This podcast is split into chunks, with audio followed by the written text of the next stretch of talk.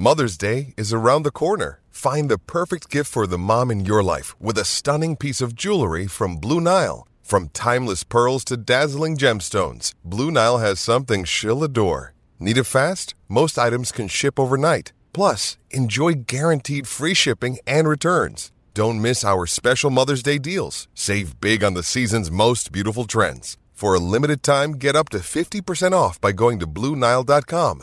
That's BlueNile.com. G'day, Mike Hussey here, but you can call me Mr. Supercoach. KFC Supercoach BBL is back and there's 25 grand up for grabs. So what are you waiting for? Play today at supercoach.com.au. T's and C's apply. New South Wales authorisation number TP slash 01005. Wrapping up the day's sporting issues deep into the night, this is Extra Time on SENZ.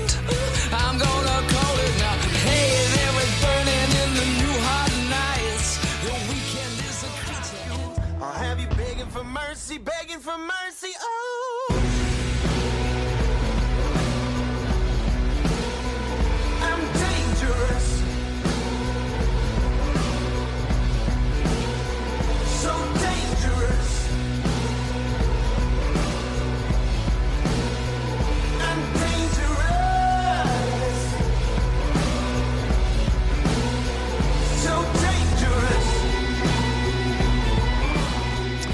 Yes, good evening. Welcome into SENZ. Mark Watson with you, with you through till 11 o'clock tonight. The telephone number is 0800 150 811.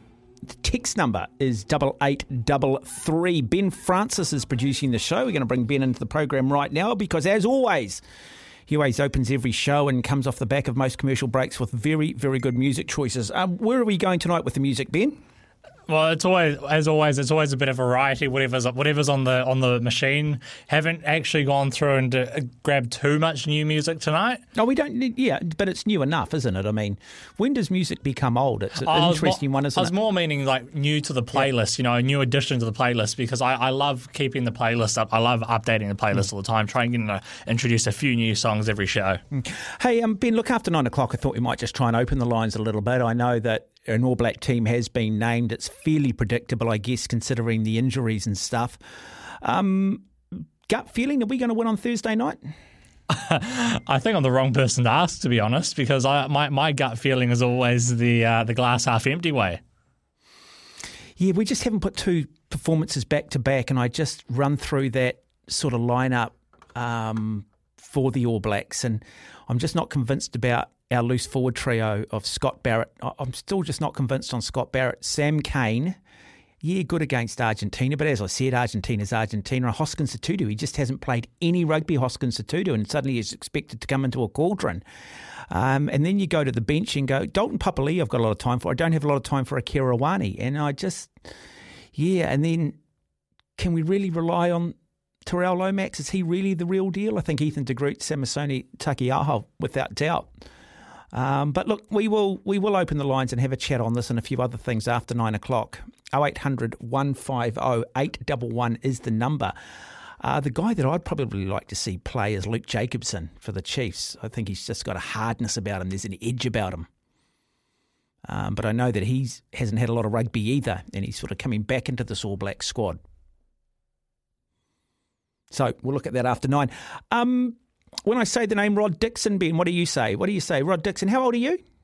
I am. That's a good question. Uh, 26. 26. When were you born?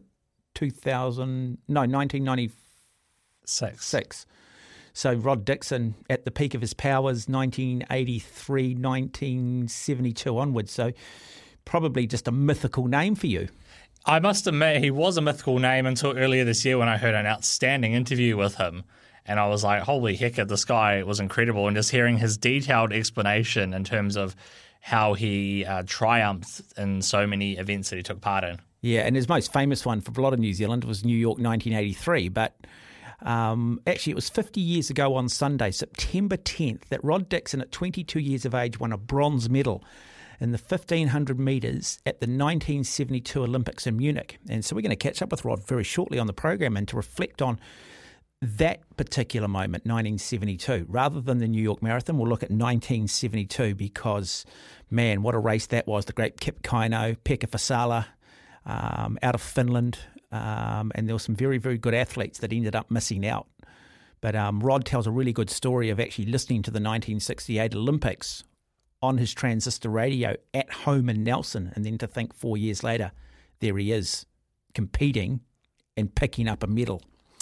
Um, another sport, it's huge in Australia, huge in Australia, and we've often had the wood on them in this particular sport, and we've sort of somewhat rocked them. And I'm talking about the sport of surf lifesaving. You travel to Australia, and clearly it is a country that builds its cities on its magnificent coasts. So many surf clubs. You watch the Uncle Tobys or the Kellogg's on TV with their Ironman type competitions. You see all the Nippers programs. And the World Surf Lifesaving Championships start next week in Italy. Now, we won the title over the Aussies in 2012, 2014, 2006, narrowly lost it in 2018. Due to COVID, the next Surf Lifesaving World Championships start next week. Stephen Kent, an Olympian from 2012, the captain of what they call the Black Fins, is going to join us on the program. Now, news has just come out that Lewis Clareburt has had to withdraw due to injury, but Lewis was a part of this team. So, to give you an idea of the calibre of athlete in this New Zealand surf lifesaving team across men and women is genuinely world class, but it needs to be to beat the Aussies. It's a combination of pool events, which is big in Europe, and the beach events, the traditional surf lifesaving beach events. I think you'll find it a fascinating interview. We're going to do that around about 8.30 tonight. Okay, so we're going to do that about 8.30 tonight. Just something different the first hour, just changed up a little bit. And then, as I said, we'll open the lines after 8. Okay, so the telephone number 0800 150 811.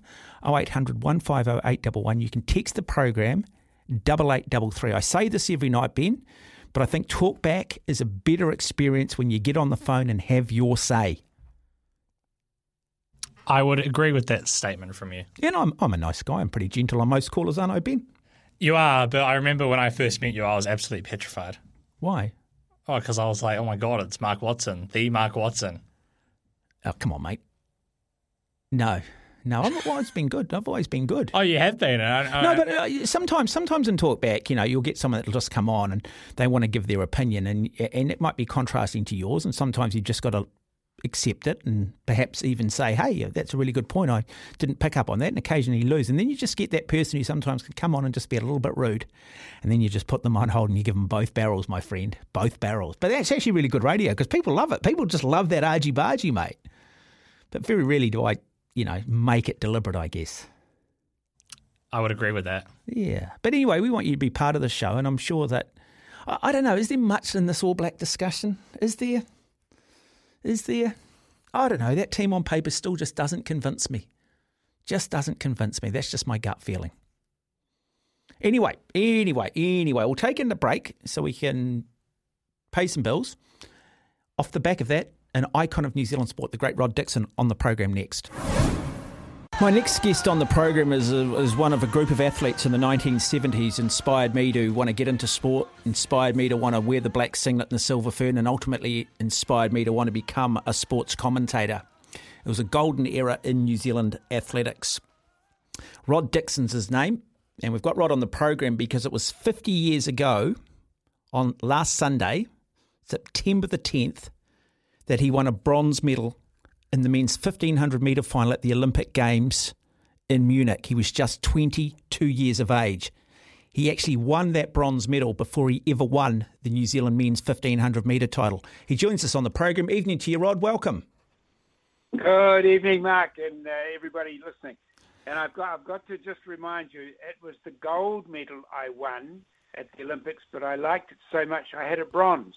Oh, that is brilliant. That is beautiful, Rod. That is beautiful, mate. That that's um, poetry. Look, I- remember interviewing you years ago on this, and what I always remembered from the interview was that what I I love the romance of this. 1968, you're at your home in Nelson, I think at your parents' place, listening on a transistor radio to Kip Keino and Jim Ryun in the 1968 1500 metre final, which Kip Keino won, and then you four years later, you're there and you're winning the medal. Remarkable.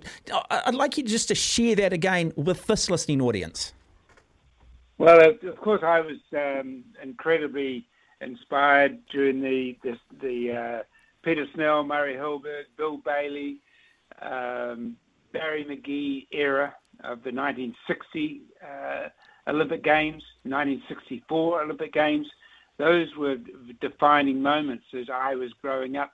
Uh, the history of our sport, the sport that I love so much. And uh, yes, we were listening to the transistor radio 1968 and uh, listening to the 1500 meter final with Keino finishing first and Ryun second. And it was just incredible. And I, I just said to the, I said to some of my mates, I said, that'll be me. I'll go to the Olympics one day. And they go, how much have you had to drink, Dixon?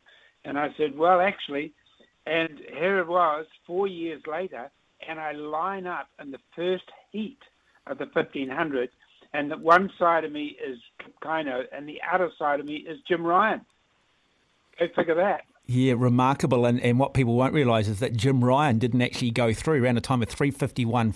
Keino won the heat, and I think he was just narrowly behind him. It was a fairly close five that went through. Gunnar Ekman, Klaus Peter Justus, and Gianni Del Buono were the other athletes that went through.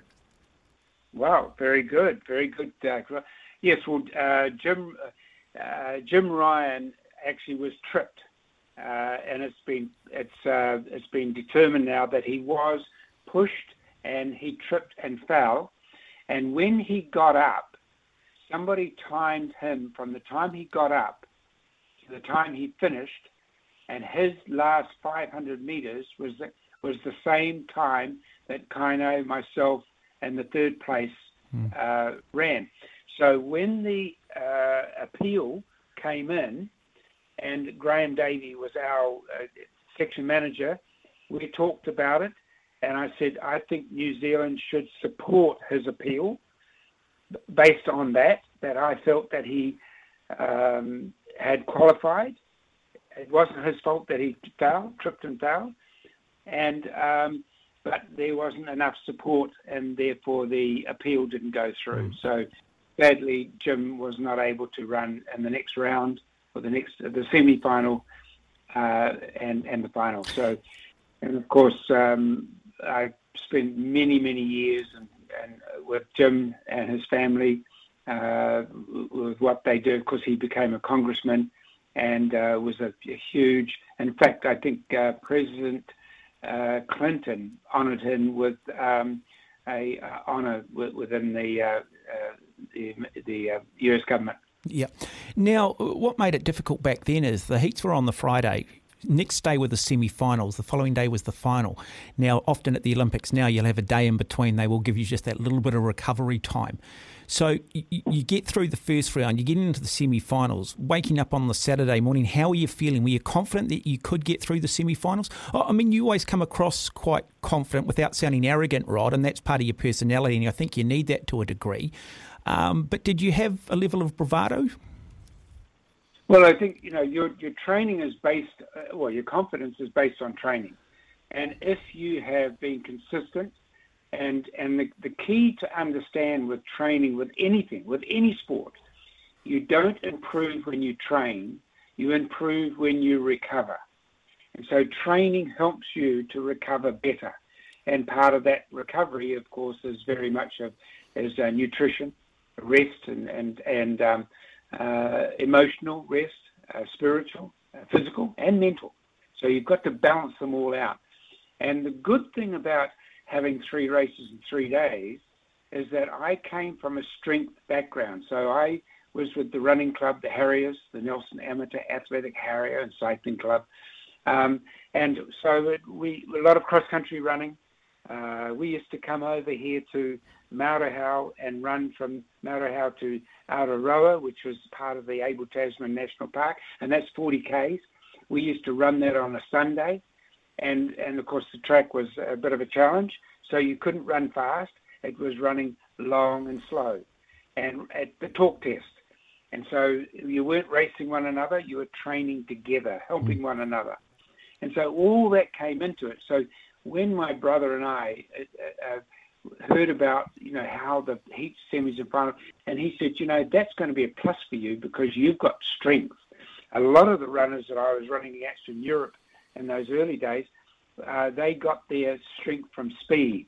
I got my speed from strength. And and as you had those three races, I got stronger, whereas those guys who were speed based got weaker. So very much. So I think so, so, so, Rod, very much Lydiard-based principles. Yes, the principles and philosophy that um, Lydiard uh, shared with our running club. Um, He would come and coach the coaches, and my brother, being three years older than me, he understood the the philosophy and the principles, and uh, and then we adapted, or he ad- adapted those to how I was training in Nelson, uh, and how we were training, which was predominantly uh, off-road, cross-country, uh, forest trails. Um, you know, we've got three national parks here in the Nelson province, so we we trained a little differently the one they, they how they did in Auckland, but certainly we trained along the same uh, uh, system, and that's what allowed us to build that base. That and it is it's about building the foundation, as Sir Edmund Hillary uh, would say. You've got to build the foundation in order to get to the top of Mount Everest. Mm, absolutely. There was another New Zealander that would uh, reach that final, Tony Polhill. What was the relationship like Yeah. with Tony? And um, Yeah. Well, in 19, 1970, Tony won the British Mile Championships. So, you know, and of course in 19, no, that was 1971. 1970, Dick Quax was second in the Commonwealth Games 1500. So, you know, we, we had a we had a, a very strong um, development program going on, uh, managed, of course, by the athletes. We didn't Athletics New Zealand or anybody. They didn't they didn't help us with coaching or anything. We had our own coaches, but what we did when we raced together, we uh, we, we had a, a respect for one another, and we didn't tell each other about our training, but certainly. Uh, Racing with Tony Polhill, I learned a lot from him, and he earned, earned a lot from me. And so, and in fact, Mark, just the other day, uh, actually on the 50th anniversary, which was Saturday, I called Tony and we had a good catch up and a good talk. And to think, you know, that was 50 years ago that we ran that race together. And a lot of the images or the photographs uh, taken down the track, there, there was the whole field, and there was Tony right there, right there. He was right in the race. Yeah, Rod, that semi final, man, it was a hell of a field. So in your semi final, and there were three semi finals, yourself, Pekka Vasala, who was actually getting coached by Lydiard, the great Brendan Foster, and then Paul-Heinz Wellmann, who would actually end up winning a bronze medal four years later in that famous race with Sir John Walker. Um, uh, what were the tactics? I mean, how? T- I mean, I often am asked, and I said, look, I think the hardest races at the Olympic Games are the semi-finals of the eight and fifteen hundred because they're just so damn tactical. Yes. Well, you know, certainly um, we knew uh, in the first round with Keino uh, what to expect, that he would not leave it for the last two or three hundred metres. He would go with two laps to go, and that suited me. I liked the pace right from the word go, really. So once he took over, off we went, and that suited me. And then in the semi-final, uh, when I talked to my brother, who was in New Zealand, because coaches weren't allowed to travel in those days, um, we talked about it, and he said, you know, you're going to be the, the the Europeans are going to be more dominant, and you're not going to get somebody that will lead out. But you know, surprisingly enough, Brendan Foster, who is a tough, really tough, we saw him in 1974 at the Commonwealth Games, almost win the 5,000 metres against Ben Jipcho, uh, running very close to the world record. So Brendan Foster, he made it, he he put it to it, and and so the pace was on, and then I was very very careful of watching for Vasala, who really would go with about 2:30 to go, and uh, so when he started to move, I just tagged on. I just got onto him, and he was nice and slow. He wasn't accelerating. He just it was a nice drawn out sprint, and so that suited me again. I didn't need to. I wasn't a sprinter, but I could certainly run uh, for a good 230 metres at seven eighths effort. I I mean, we talk about Kip Keino. We've talked about uh, the likes of Jim Ryun in the heats and some of those other athletes that came with big reputations, the likes of Mike Boit, um, Brendan Foster. What did they know about the 22-year-old from Nelson? Did you was, was that was that was that a benefit going underneath the radar?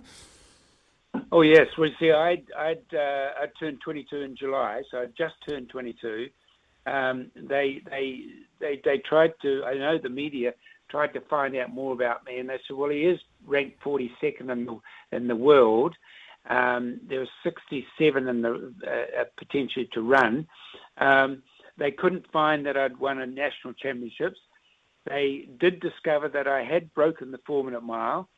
Um, that um, I hadn't really done much in the European and Scandinavia pre-Olympic tour. The New Zealanders competed in Oslo and and Copenhagen, and Aarhus in Denmark, and we went to Sweden and and ran there too at the uh, Stockholm Stadium, uh, the Olympic Stadium there actually, and um, but you see the thing is with with my training that I when I left New Zealand, John had pretty well set it out, and he said I don't want you performing before the Olympics. I want you to to reach your pinnacle you know, the, the racing pinnacle, when you're ready to race. So these races will be steps on the way, but I don't want you going out there. And I remember calling him before the Oslo meet, and I said, We've got, I've got the chance to run a 1500 on the first day or the 3000 meters on the second day. And John said, Run them both. And I said, Really? Because he knew then that I would run cautiously in the 1500 to save myself for the 3000 the next day. And therefore, I wasn't trying to showcase one race. Just stay with your training, stay with your preparation, and stay back. And don't go out there and get into racing mode too early because you've got three races coming up in Munich. So he was very, very uh, astute and understanding, you know, how, uh, you know, 10,000 miles away, exactly how I was going to be uh, preparing, training, traveling. Uh, that was something very, very unique in those days. You get to the final. Uh, a lot of talk around um, the Finnish athlete Pekka Vasala, um, the defending champion Kip Keino, looking to become the first athlete in Olympic history um, to defend the 1500 metre title. Uh, as we mentioned, you had the other Kenyan Mike Boit there, Brendan Foster. As this race progresses, Vasala it becomes sort of obvious over that last two or three hundred that it's Vasala and Keino who's going to battle it out. Where's your head at? What are you thinking about? When did you start to believe Well- that perhaps you can get yourself on the podium here? Well, I uh, interesting, very, very good, good observations, Mark. You, well, we would, you know, uh, with a lap to go, I knew I had to be up in the front. I, I was not able to uh, relax and, and sit back and then expect because I knew that Vasala would not would not allow the race to come down to a final sprint. He would make sure that the pace was on, and of course we knew Keino would too. Keino was not going to hand the race to anybody. So it, when when as we as I said with my brother, he said when Keino goes in the final, you make sure you're within striking distance because he will run the last 500 meters hard. Vasala, don't you worry about Vasala. He will be there, and he will stride for stride with Keino. I want you right in behind. And that was my idea, and I knew that I was doing that. And then Mike Boit went past me down the back straight, and I so I and I couldn't match that speed that he went past me. He came in front of me. I had to take a step, half a step, to try because he really cut me off. And I thought to myself, he's going to go and catch up, but he didn't. And the gap started to open up, and I realized I've got to get going. I've got the power. I know I've got the strength to get up. And I got around the turn as I came into the home straight, and I started to, you know, pump and work hard.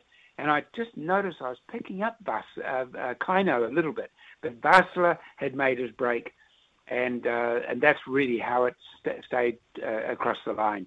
And um, I think uh, somebody commented that uh, Rod Dixon winning the bronze medal probably was the happiest third place getter of, of, of the games. And, and, Yeah, it and it's 50 years on, Rod, but you've always you've Yeah. taken you've taken that medal, you've you, you've had it copied, and you now use it as a, a, a finisher's medal or a medal of completion for the foundation that you've been running to get young kids moving. Um, and it's a very, very cool medal to have, a replica of an Olympic medal. uh, one that was handed out to the great Rod Dixon New York Marathon winner as well. Just tell us a little bit about that legacy.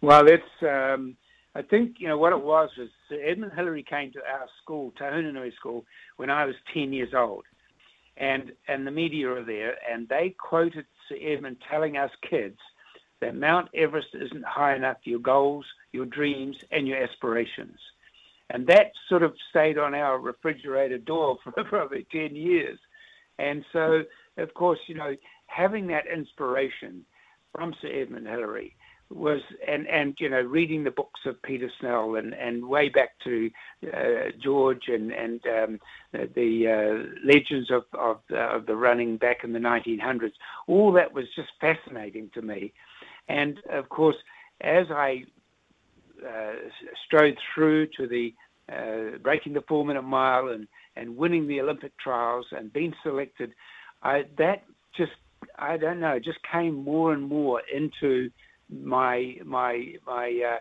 uh, emotional, physical, mental state. And when I finished the when I won the medal, and I think one of the NZPA guys, it might have been um, Ron Polanski actually, and he said he said, "Who is your inspiration and who were your heroes growing up?" And I said, "Well, my brother was my hero." But I said, Sir Edmund Hillary was my inspiration and I think he was to most New Zealanders Yeah. at that time anyway. And um, and he said, "Well, you've got to thank Sir Edmund. You've got to go and you've got to you've got to thank him." And I said, "Oh, I don't think I don't think you can call Sedman because it's like the Queen. You can't call you just don't call somebody up." But he said, "Well, hold on. The Auckland phone book. Here is Sir Edmund Hillary, 282A Remuera Road in in Auckland." And so, of course, when I went up there, I wasn't going to ring him up. I was going to go and knock on the door. And that's when I went around and he came to the door and I'm telling him the story that I'd been to the Olympics. And um, he, he said, um, and of course I had my medal, so I was able to bring that out and show him to just to support my story. And Sir Edmund held it and he thought this was wonderful. Thank you for your recognition. And he said, Will you promise me one thing? Will you inspire the next generation? And I said, Yes, sir, I will. He gave the medal back, closed the door, and I didn't know what to do then. But uh, of course, my mother, she said, Let it go, goals and timing. Hold on to the goal that you will do something in his name, but the timing is not right. And it really was as um, uh, actually it, it started in 1990, as after the Commonwealth Games, when Dick Taylor, uh, we were in Auckland and we put on a, a, a, a, a fun run, a family 5K and 2K fun run.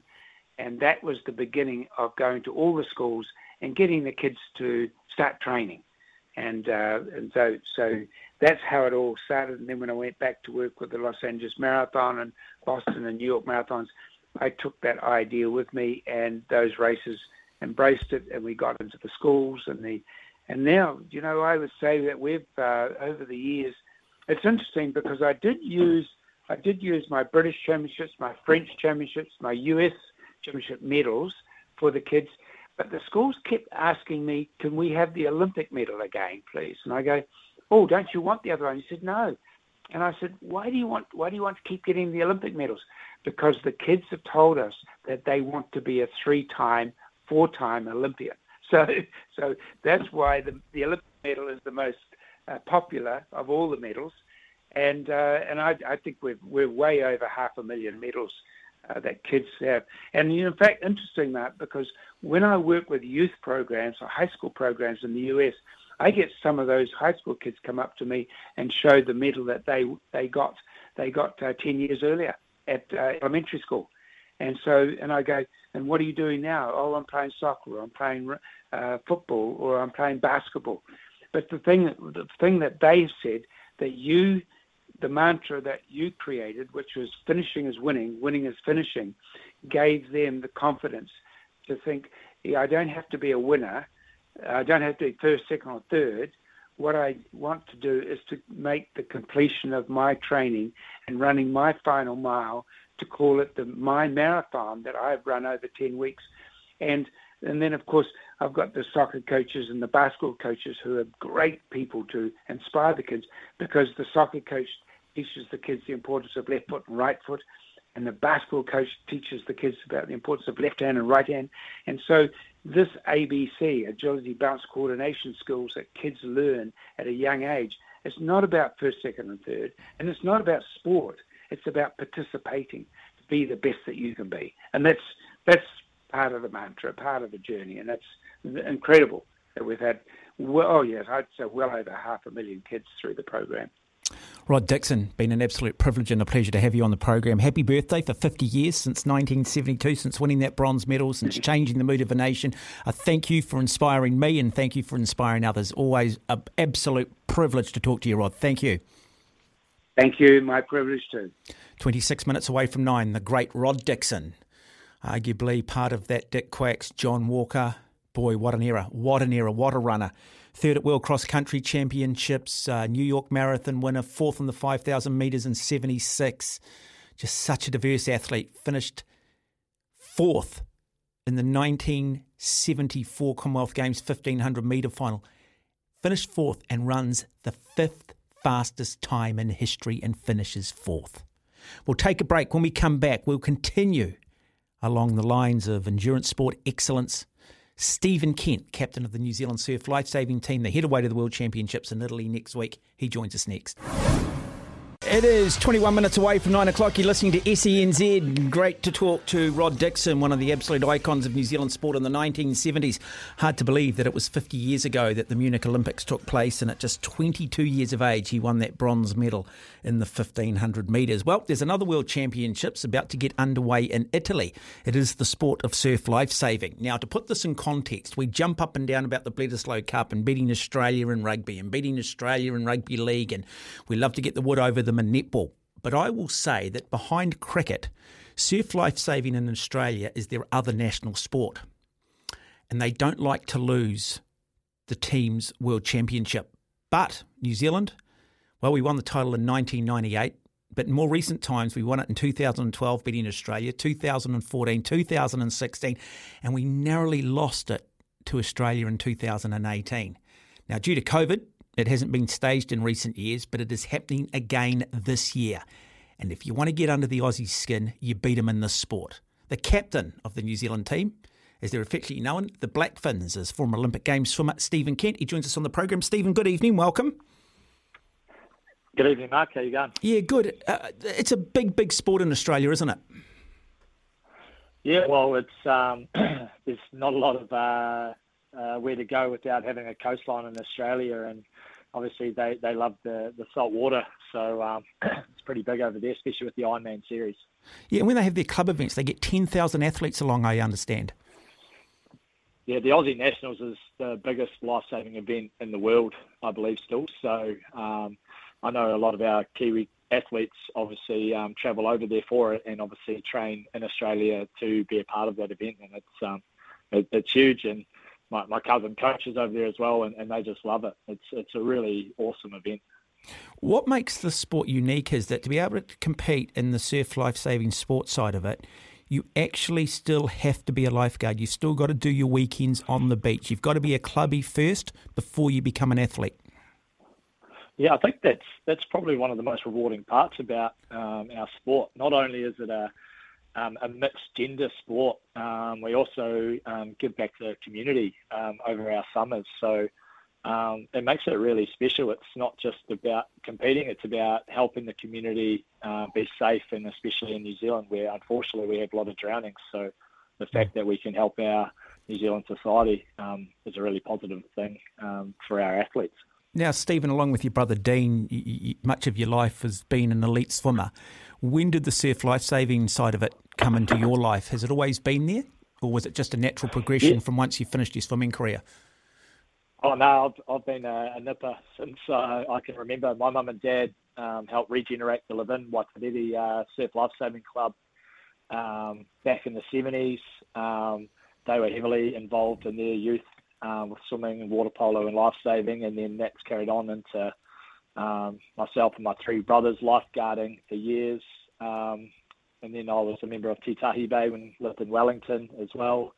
and then um, living in Auckland, I'm a member of Mairangi Bay. So um, my brother works for Surf Life Saving New Zealand as the life saving manager. So we're heavily involved in and around water and water safety. Okay, Stephen, how many athletes make up the New Zealand Black Fins, and what is the gender mix? Yeah, so it's it's a pretty awesome event. It's it's six male, six female, so twelve athletes per team, um, and then we go into obviously we have sort of twenty events in the pool. Um, so it's pool life saving and surf life saving on the beach, and then twenty events on the beach. Um, we have you know individual events, relay events, and then mixed relay events as well, uh, mixed gender relay events as well. So the diversity of what um, the sport provides um, and then coming together for an overall team championship as well as individual titles is a it's a really unique and special thing to be a part of compared to you know sometimes swimming which is just you versus the clock and other athletes you know you're actually um, fighting for those points um, in your individual races as well so um, and, and then amongst the events you know in the individuals we have two athletes per country racing every time so you know, we're fighting for, for not just the gold, but also if, if we are sort of um, not as fast as as as we want to be, then we're fighting for third, fourth, just just for those those team points mm. at the same time. Yeah, a lot of people won't be aware, um, but the pool side of it is very big, and what it allows is it allows the European countries that are landlocked, who still you know place a lot of value on water safety and opportunity um, to compete. And so the pool events, they uh, they basically simulate, don't they, rescue type situations. Yeah, like all the events, it's all based around sort of that, that water safety. So um, one of the events that I specialise in is we wear big fins with some sort of 50 metres underwater and then pick up a 50 kg mannequin underwater and then carry it back 50 metres. So um, it's a bit unique. It's a little bit sort of uh, probably unique and weird um, to most people, but um, some of it is definitely relative to what um, goes down in pools, lakes, beaches uh, as well. So, you know, all the athletes who uh, are at the World Champs are all um, lifeguarding members in their in their own countries, whether it be at pools or lakes. Mm. You know, so um, everyone coming together. That's why it's a really special event.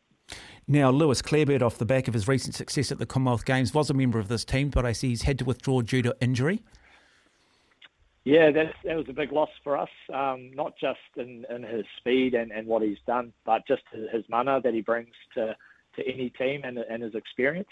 Um, fortunately, we've got a great high performance program where we've had um, some athletes coming up um, and under, and uh, a real cool opportunity for Fergus Eadie who steps into um, into a position as a, sort of more of a pool-based athlete.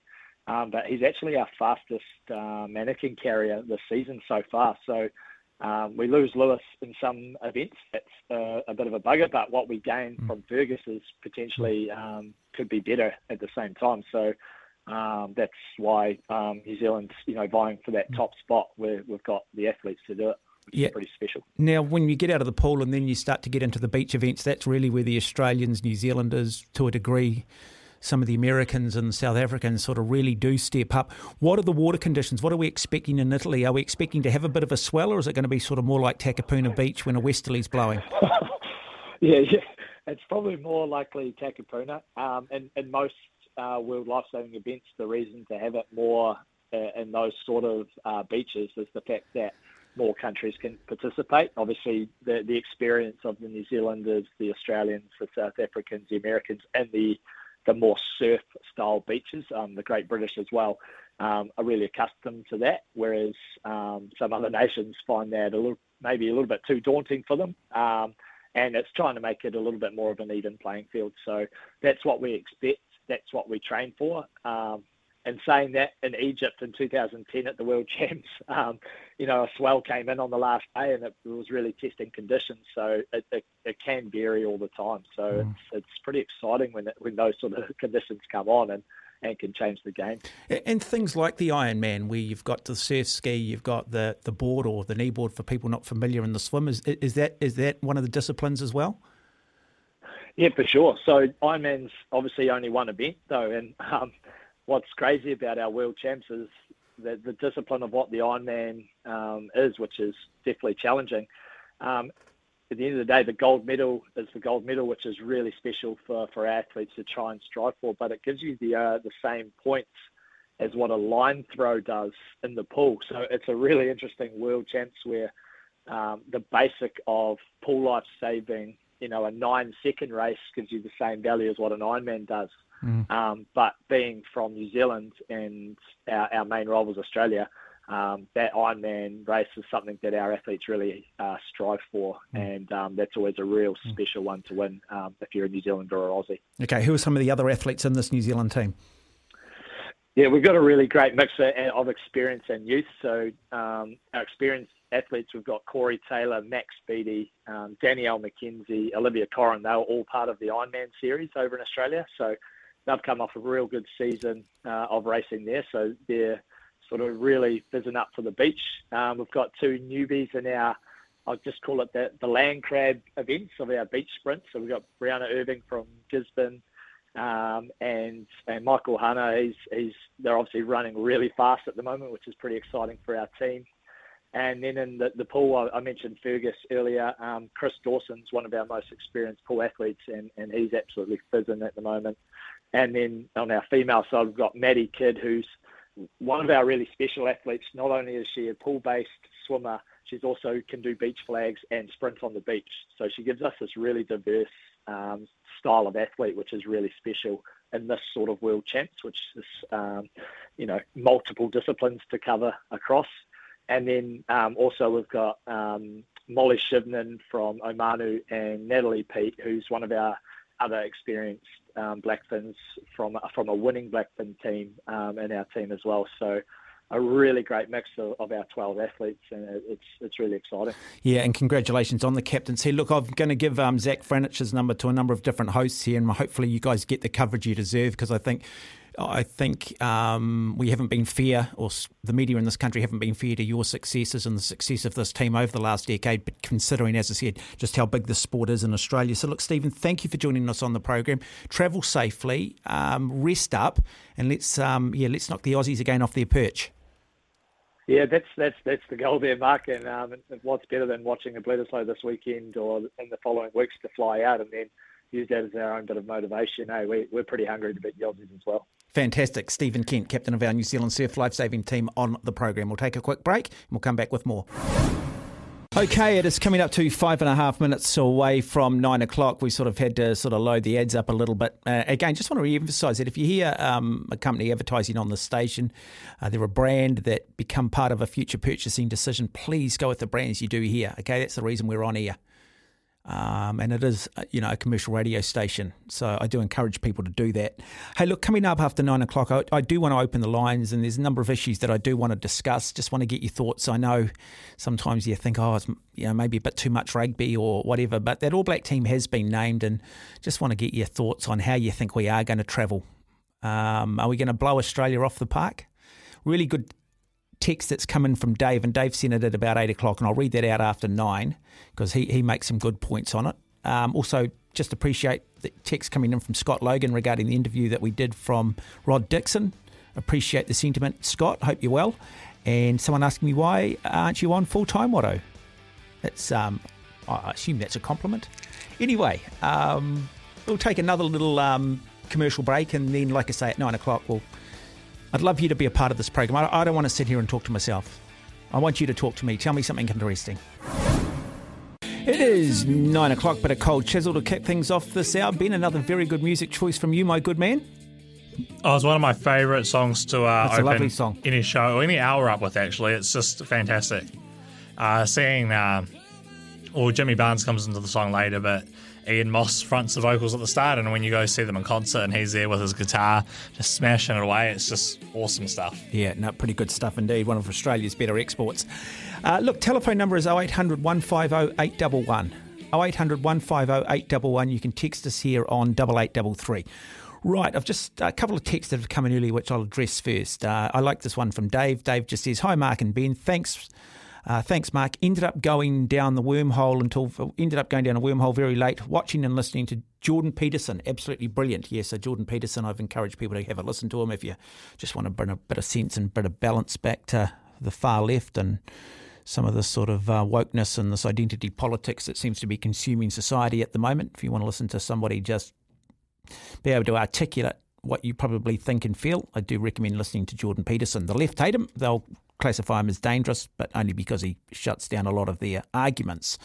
Um, anyway, he I've um, he goes and Dave continues to go. I have my doubts about the All Blacks. However, after another two weeks of Ryan and Schmidt influence, I'm expecting a commanding performance, winning by 20 to 30 points. We know what Luke Jacobson can do, and apart from concussion. Would have been the incumbent. So let's see what Hoskins can do. Yeah, big opportunity for Hoskins to do really big opportunity for Hoskins Sotutu. He just hasn't played a lot of rugby, and that sort of scares me a little bit. Scares me a lot, in fact.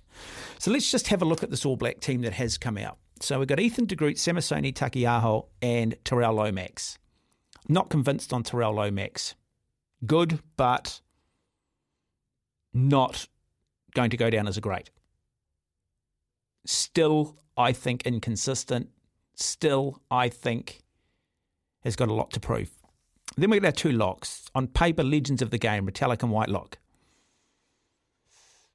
Past the use by date in terms of athleticism. Bring the experience, and you do need a level of experience. So, and it's also a case of who else do you bring in if you're not playing those two. I guess my area of concern here is the loose forward trio. Scott Barrett. Now, that experiment didn't work at the 19, at the 2019 World Cup, did it? I'm just not convinced on this guy. I think he lacks a bit of discipline at times too. Um, is he really that combative six like a Jerome Kaino, like a Jerry Collins, like some of the greats that have played the game? Ian Kirkpatrick, go back to the great Alan Whetton. Then you've got Sam Cane. Everybody suddenly thinks Sam Cane's this great player because he played well against an Argentinian team who'd probably been partying all week and in history have never put two good performances against a quality side back to back. I'll say this the great sevens, when you go and have a look at Michael Jones, when you go and have a look at Josh Kronfeld, Richie McCaw, they're good every game, not one in six. Hoskins Sotutu, athletic? Is he physical enough? Does he have that physicality? Does he have that mongrel? I guess it's how they use him. But like a lot of these All Blacks, he hasn't played really any rugby since the Super Rugby final. And nothing simulates a game like a game. Aaron Smith, not sure he's the player that he once was. Interesting, Steve Devine, former All Black halfback, said he would start Finlay Christie in a heartbeat. Then you've got Mo'unga who's been inconsistent, particularly when sides have got up very flat, and also if this All Black team doesn't have ascendancy, the forward pack. This midfield to me is a makeshift midfield. I'm not convinced David Havili is a 12. Again, inconsistent. I'll say this Rieko Ioane, good against sides when they've dropped their head, but sides like Ireland, England, I think even Scotland and France show Rieko Ioane up at centre me, he's the best winger in the world and should be on the wing. Then you've got Will Jordan on the wing, wasted there, should be at fullback, and you've got Jordie Barrett at fullback. Your bench is Dane Coles, George Bower, Fletcher Newell. Uh, not convinced on Fletcher Newell. I think it's a bit, bit of a Canterbury push, to be honest. Graham Patterson might be listening. You might want to call me on that one. Um, Akira Ioane. Dalton Papali'i. Not a fan of Akira Ioane. I think he's all show no go. Beauden Barrett and Quinn Tupaea. I don't have too much of an issue with Tupaea, and Barrett as your backline cover. Are we going to beat Australia on Thursday night? I just think there are just too many holes on this side to suggest we will. However, it's easy to romanticise the great Australian sides of yesteryear. You know, Little and Horan, Larkham, Gregan.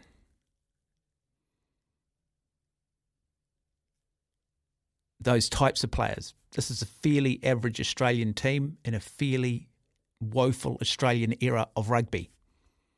But remember, it was only two years ago they did beat us in a test, and I think we drew in another one. Who was the coach? Ian Foster. They will get up for this one. But they've also been shown a blueprint by Ireland, by South Africa, by Argentina, by France last year on how you beat us. Really simple.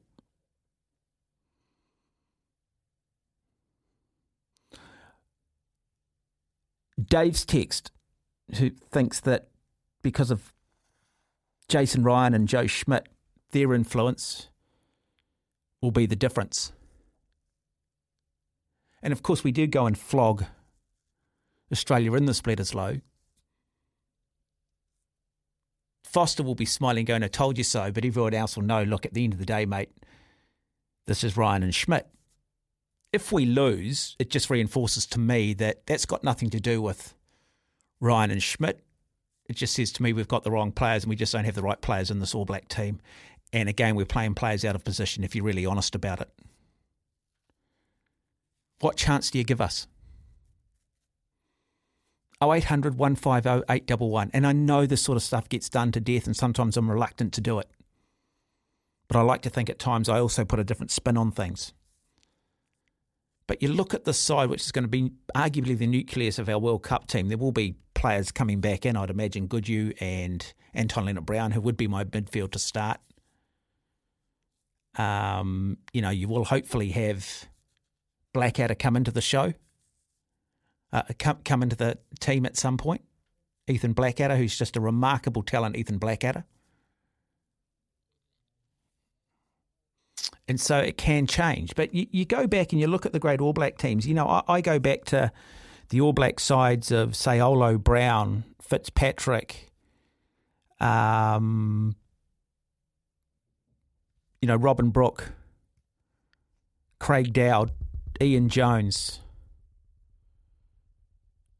Michael Jones at six, Zinzan Brooke at eight, Josh Kronfeld playing in the seven jersey. That's a hell of a forward pack. You go back to 87, 88, and you look at Drake, Fitzpatrick, Steve McDowell, Murray Pierce, Gary Whetton, Alan Whetton, Michael Jones, Buck Shelford. And then you look at this team de Groot, Taukei'aho, Lomax. I think Taukei'aho will go on and have a very good career, but really, De Groot, Lomax, Barrett, Cane, Sotutu. Not convinced. Just not convinced at all.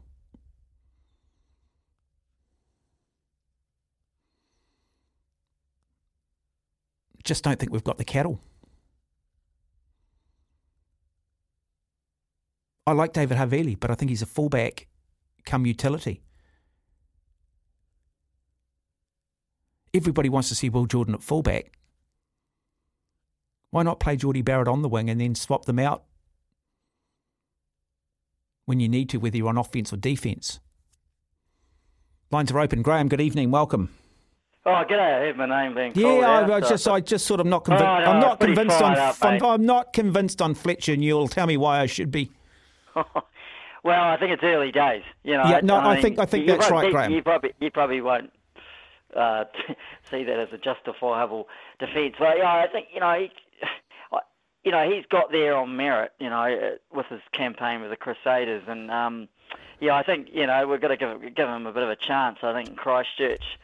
The All Black forward's got a bit of a tickle up, but you know he's a he's a young guy. I think he's got huge potential, and um, I know you hate that word potential, but I think in his case you can genuinely say at international level, I think he's proven at Super Rugby level, and, It- it- okay, so and he comes in there. and I think he'll I think he's going to develop well. He showed quite. I mean, in South Africa in that second test, he was you know, outstanding. Was it off the bench? You know, when they after the flop in the the first test over there. Um, yeah, no, I, I I think I think the issues are are greater than than, than pro- probably him. Yeah, Yeah, uh, yeah. Look, a- and again, I, I agree with you on that. I mean, at the end of the day, he's not going to be the reason we end up losing this test, or he hasn't been part of the reason why we've lost tests. When you run through that starting fifteen, Oh, and yeah, you look heard, at this, yeah, what, what what what what troubles you? What what's what scares you a little bit about it? Because you, you, just look at this team, and there's just something about it that just still doesn't instill confidence in you. Well, yeah, that's true. You know, I mean, it's a, everyone talks about the inconsistency, you know, and that's one thing. But we realise that, you know, they you know, they've boxed themselves into a corner because they've also, you know, lost a few tests. And, you know, I heard someone else say today, well, you know, that's why they, you know, uh, you know, they're not making as, you know, as many, you know, Sotutu, as you say, has, he's hardly played rugby, you know, and, um, you know, I hope he has a great game. You know, he certainly showed for the Blues at times, you know, that he's a good player, but, you know, you, you're going to miss Ardie Savea, aren't you? You know, I mean, he's massive, and, you know, maybe against Australia, if they're lucky, they, they'll get away with it. I think against South Africa or France or Ireland, you know, um, they're not so, you know. And I think, I mean, I I know the Scott Barrett thing is contentious. I mean, everyone points to that 2019 World Cup, um, but I mean, I think he has shown that he can. I mean, I think he is one player that can swap between lock and blind. I mean, Andy Earl, so you mentioned those guys. I mean, Andy Earl used to do that for Canterbury and the All But Blacks. I, yeah, Um, I, I guess my problem with this team is Graham, and they- they've sort of brushed off the losses again, all in the name of the World Cup. And I, I mentioned the great Yeah. sixes that have played in the All Black jersey, and I think Ethan Blackadder is arguably the biggest loss this year for the All Blacks, and Well- hopefully he does get back because I think he is the type of six that we do want. He is that confrontational. He is that, you know, he has a little bit of that mongrel in him. He just doesn't stop.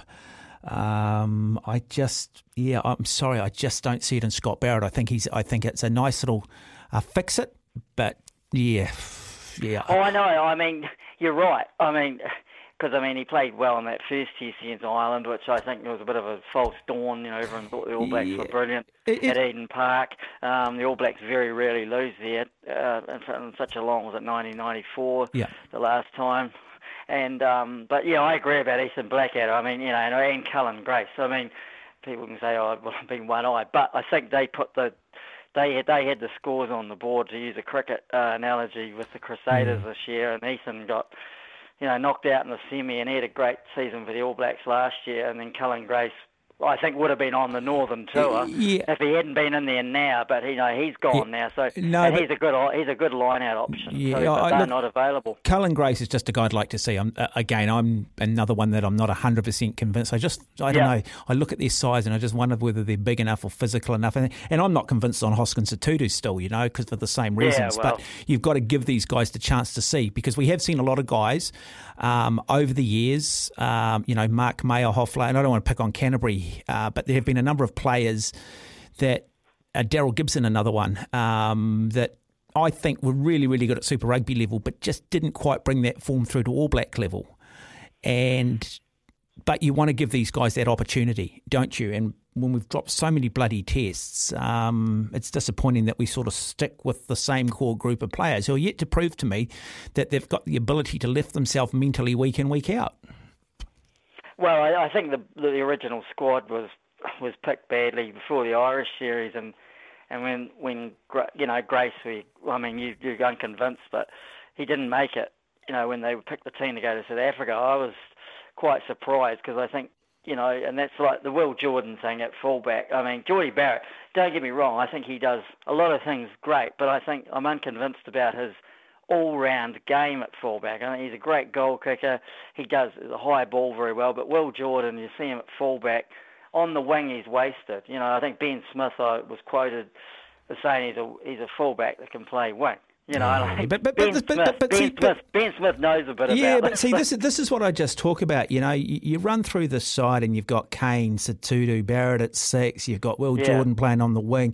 You got Havili at second five. You've got Rieko Ioane at centre.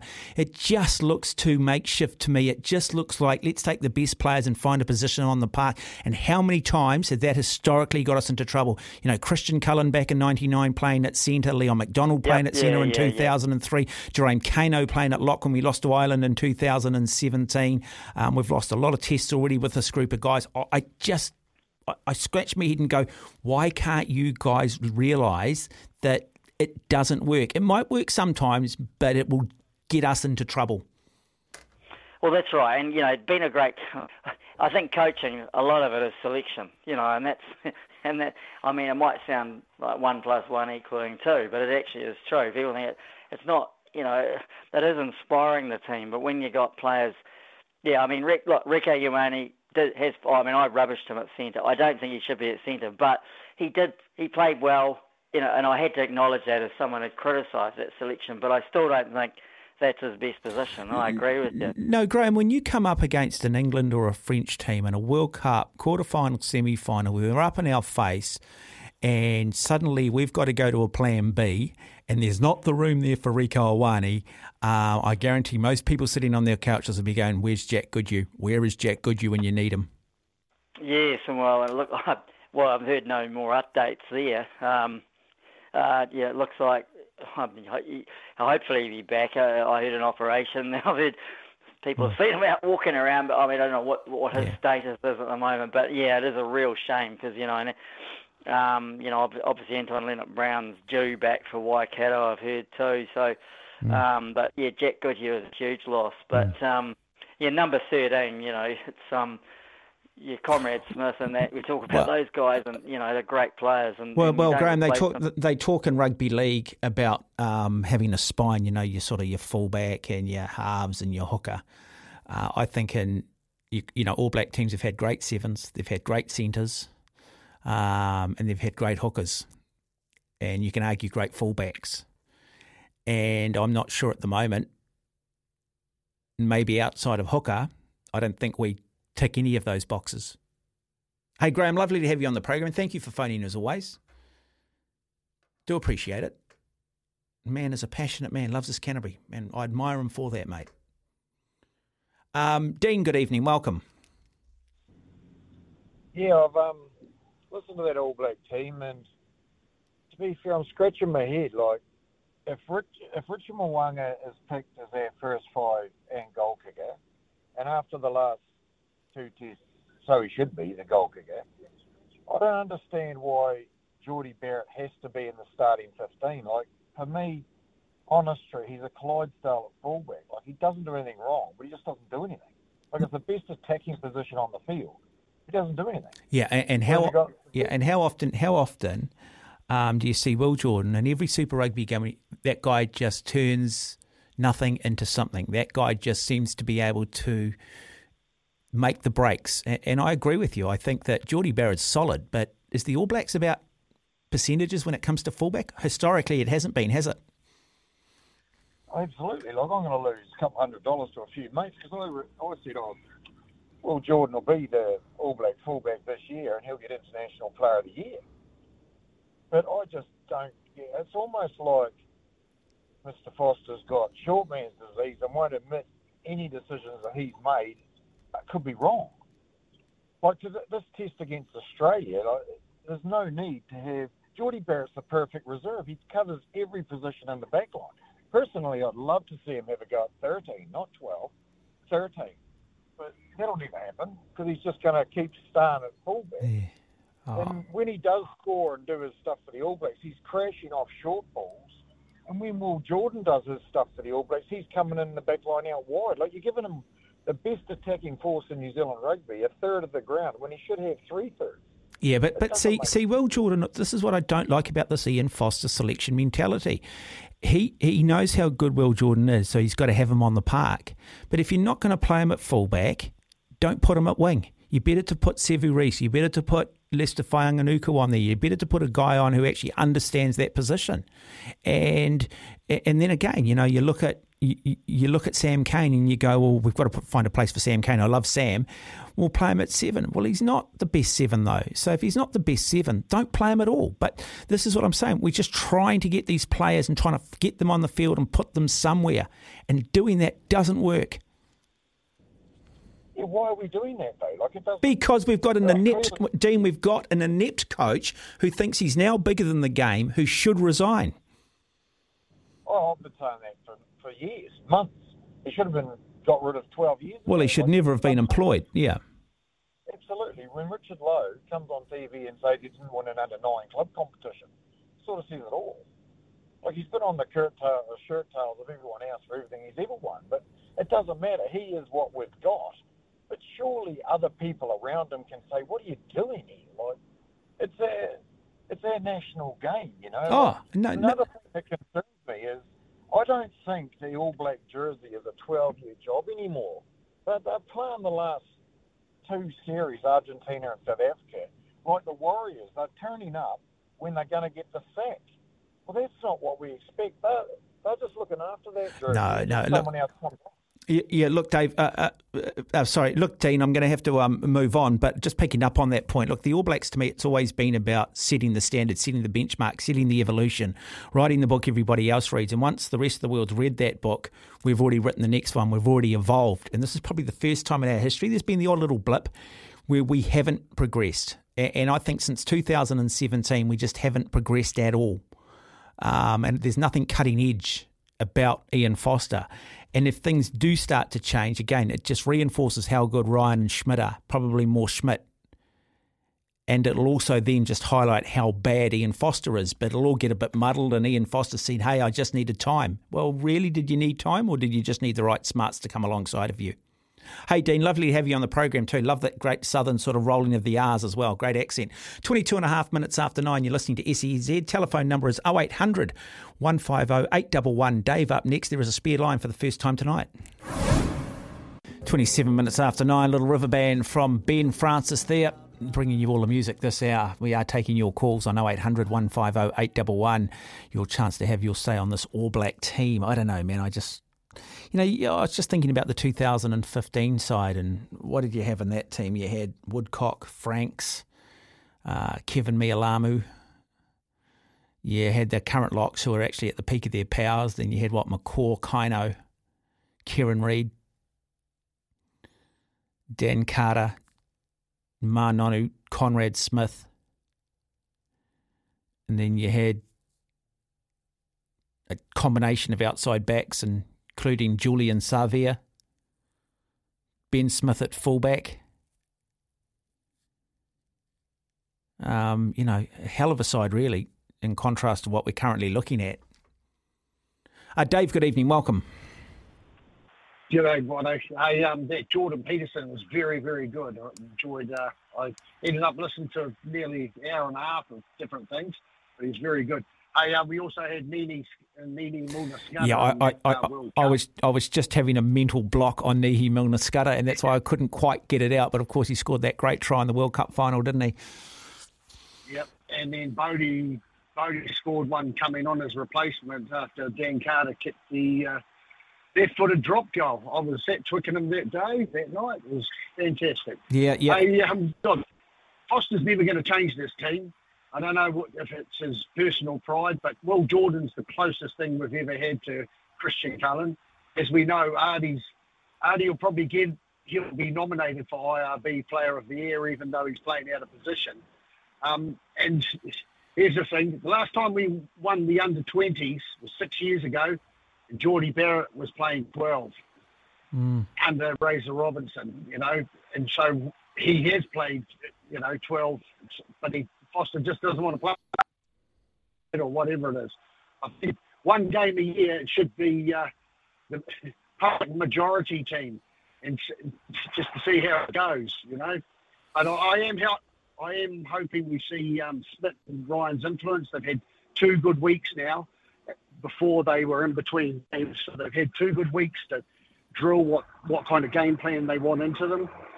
And um, geez, the Aussie team is very weak, you know. Yeah, but an, but an Australian team, I mean, you know, you, you're right. And against that side I mentioned, you know, that 2015 side, you, you'd be going, well, the All Blacks by how many? You'd be that confident we'd get the job done. But as I said, you look at this All Black team, and I think it's a weak All Black team. And so is it economies of scale? Uh, look, in regards to Joe Schmidt and Ryan, I'll be, you know, if we do lose this game, it's nothing to do with those guys. As I said, we just got players out of position. I just don't think we've got the cattle. But what I think will be fascinating, the influence they have on the selection of this team for the Northern Hemisphere tour. Because I think you'll see some new names come in. I think Joe Schmidt probably sees the playing landscape in New Zealand probably slightly different, as does Ryan. Yep. And they're not too, they haven't got the involvement with the players. You know, when you're assistant coach, you know, he's, he's everybody's buddy for the last eight years. Mm. And I don't think he can, you know, be that guy. And what you were talking about, players in position, we had Marty Holah, we had Nick Evans. We didn't play them, even though they were very, very good. We didn't find a position for them. No. We played Dan and Richie, you know, and they had to go Jimmy Gopperth, another Mm. guy, very, very good, still playing. But we didn't fit them in just for the for the sake of fitting them in. And that's what we're doing now. Yeah, no, look, I, and I agree, and history will prove every time we do it at the big dance, we've got have seven drum. And how many games have we lost? How many games have we lost with this sort of makeup? Um, uh, the problem is, you know, this, the disappointing thing for me is that we benchmarked everything's okay because we beat Argentina in the second test. You know, it's like, yeah, but a good side doesn't lose the first test. A good side doesn't lose two tests to Ireland at home. A good side you know, well, look, I, I, think it's you can probably drop a test in South Africa, never easy place to play. Um, a good side doesn't go to the end of the year tour last year and get beaten by Ireland and France, and they don't drop tests to South Africa last year in this part of the world. They don't, you know, lose tests to Argentina the year before and drop a test to Australia the year before. No, and then we use the excuse they're tired. You go and play for each top 14, someone like um, Tawera Kerr-Barlow played something like 42 games last year between yeah. his club rugby and Heineken Cup. 42 games, you know. He's not tired. No, but we've dumbed it down and we tell the players now that that's how that that's what the benchmark is. It's just a load of crap. As I've said, Dave, you know, I come from a completely different sporting background, mate, and these guys would learn yeah. a thing or two, mate. They've got no idea about how spoiled and how how actually unhard they do it. I, I was actually out at College Rifles the other day and I was watching the Auckland women's team train and I've heard all the stuff and the rhetoric, and I'm not picking on women, it's because the guys are just as bad, but I've heard all the rhetoric about, oh, we need to get paid because, you know, it's so time consuming and, you know, we just don't have the time for jobs. And I looked at them and thought, what do you mean you don't have a time for a job? Is this your definition of a world class training session? Because I know guys who would have no problem handling what you guys are doing tonight. And, you know, and, and just the myth and the crap and the wool that's pulled over our eyes and how they con us about how tough life is. Uh, they got no idea, none whatsoever. Yeah, see how they're going at the 60k mark in the middle of the bush with your compass, not knowing where you are. Oh, but just just our just our cyc- cyclists, our orienteers. I mean, just a lot of those things. Um, Michael, can I just ask you a question here, mate? Did you? Oh, sorry, Dave. My apologies, uh, Dave. Can I just ask you a question here? Did you take any interest in the naming of the Black Ferns team today? Yeah, a little bit. I listened to it. I listened to it. I listened to uh, Dr. Farah Palmer read the team out. Some of the names I didn't know. Um, I'm a bit annoyed that the whole thing's up up north. You know, like if, if they wanted to take the game and grow it, they need to take it around the country like uh, they yeah, did but, with the but, Women's Cricket World Cup. But I, I, I think if they take it around the country, I think it might it might demonstrate what a lot of people think that perhaps the importance of it is not quite as big as perhaps they like to sell it. Yeah, yeah. I mean, you buy a ticket yeah. to go and watch one of the. You're getting three games. I mean, that opening, the opening of the Rugby World Cup, there are three games you can watch at Eden Park for the price of one ticket, and so you expect the crowd to come in because you're going to get three games. But you know, it's also a way of, I think, saving a little bit of face in terms of, um, yeah, perhaps how it would go if it was just individual games on their own. I.e., if New Zealand wasn't playing, I don't think anyone would turn up to some of these games. no, I think you're right, mate. Oh, I'm true, Dave. Right. I, I, just get annoyed that it's all, you know, that uh, the importance has been manufactured due to this political environment. As I've said, I love women's sport, love the soccer, uh, love a lot of swimming. Uh, I'd love to see our track and field athletes, women track and field athletes, uh, women's tennis, uh, yeah. women's netball but it's just allowed to organically grow. Where I've got to, you know, for some reason, yeah. for some reason, with this just push, push, it. push, we've got to make sure that we've got equality because you know the relationship between man and women throughout the entire two thousand years of our existence has been one of domination, and it's been one of uh, the male patriarchy dominating, you know, women, which which is just an absolute load of rubbish. But but yeah, yeah. N- now we're playing catch up people should go and watch um, Jordan Peterson uh, oh, debate that back. The guy, it's very, very interesting. I mean, and it, you know what's good about him, Mark? He doesn't um or ah. He's a very clear speaker and very easy to engage with when he's talking. And he, precise and concise, and it's you know on point. And he never ever gets rattled. And he's got some of the no. best female interviewers in the world challenging him on things. And he just by the end of it, they were a quivering mess in the corner because he's so damn articulate. Dave, lovely to have you on the program, mate. You take care. Okay. I do appreciate it. Thank you. It is 24 minutes away from 10 o'clock. Yeah, good. Unique, distinctive voice, isn't it? Uh, 20 minutes away from 10, guys. First time tonight, actually, we've had a spare line. So jump on the phone. Um, have your say. I'd like to just get your thoughts on this one. I know it's sort of, I feel a little bit like it's fast food talk bag. Oh, here's another All Black team. Let's critique it. I've got to say, it's really hard to be positive about this side. I think it's a false economy, even if we do win. If we beat the Australians like we've beaten Argentina, I still think it's a false economy.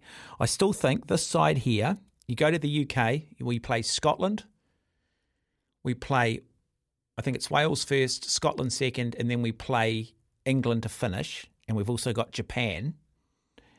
I think this side could lose all three tests. Scotland have never beaten us. They drew with us in 1983 from recollection. No Aucklanders in that side, by the way. No Aucklanders went on that tour. Stu Wilson captained the side from out on the wing. Um, never beaten us. The Welsh haven't beaten us since 1953, and well, the English, I think they've beaten us 11 times in their history. But we are just so there for the taking. I really do hope Hoskins Sotutu can step up and deliver a world class performance, show some athleticism, show some go forward, get himself into some holes. Because I just have zero faith in Akira Ioane. In fact, I wouldn't even have him in my side.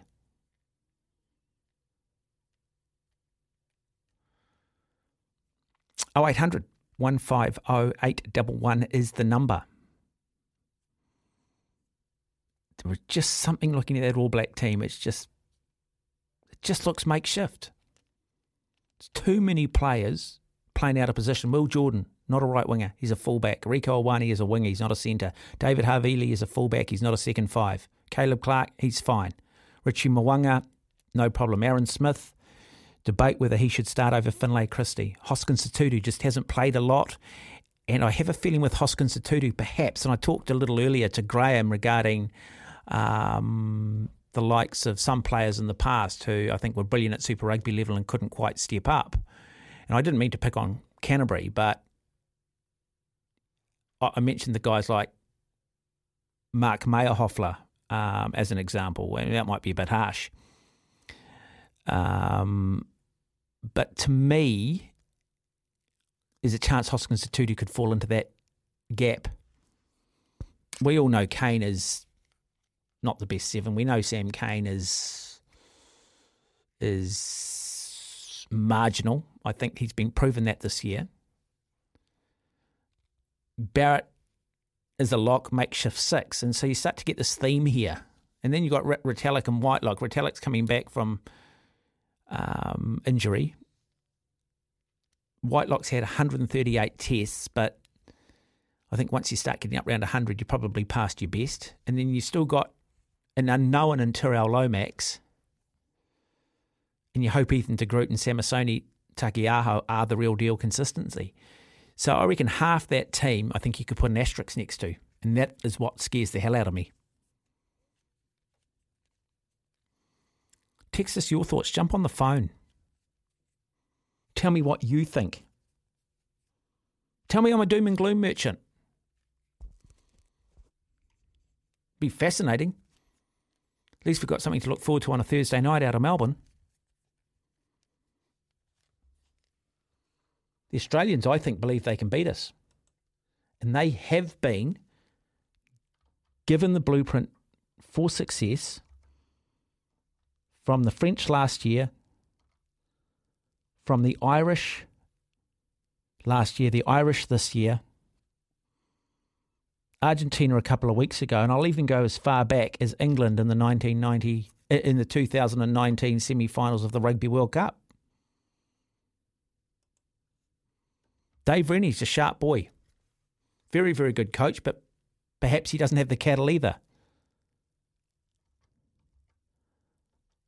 I'm just going to try and bring up the Australian rugby team that has been named for this test and just run through that side for you. Bear with me. I did have it earlier and then I've somehow just managed to click out of it. So, what have we got here? Um, team to play three hours ago. So, what have we got here? Let's just have a look at the side that does come up.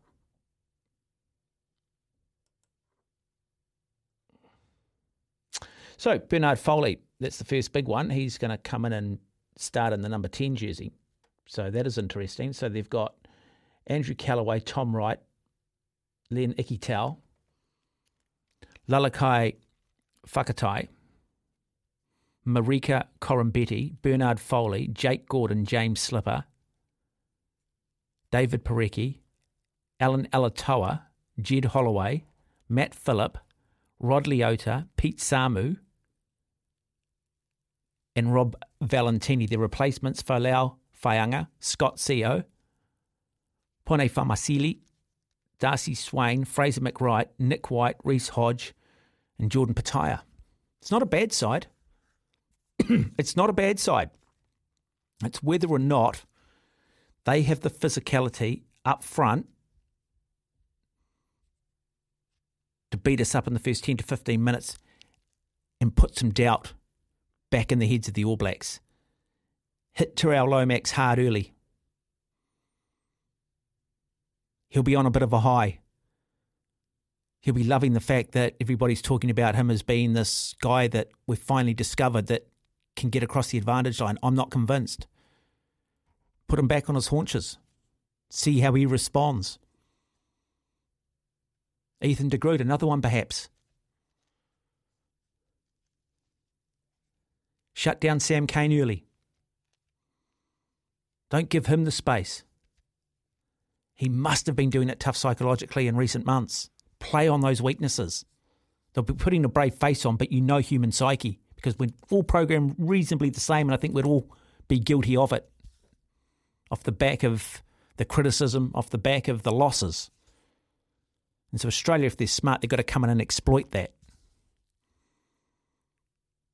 0800 150 We've got uh, lots of things to listen to coming up after 10 o'clock, too. We'll do a little bit of reflection. We will hear from uh, Caleb Clarke. We'll hear from Will Jordan. Uh, we'll hear from Hoskins Sotutu. Um, we might even hear from Ian Foster.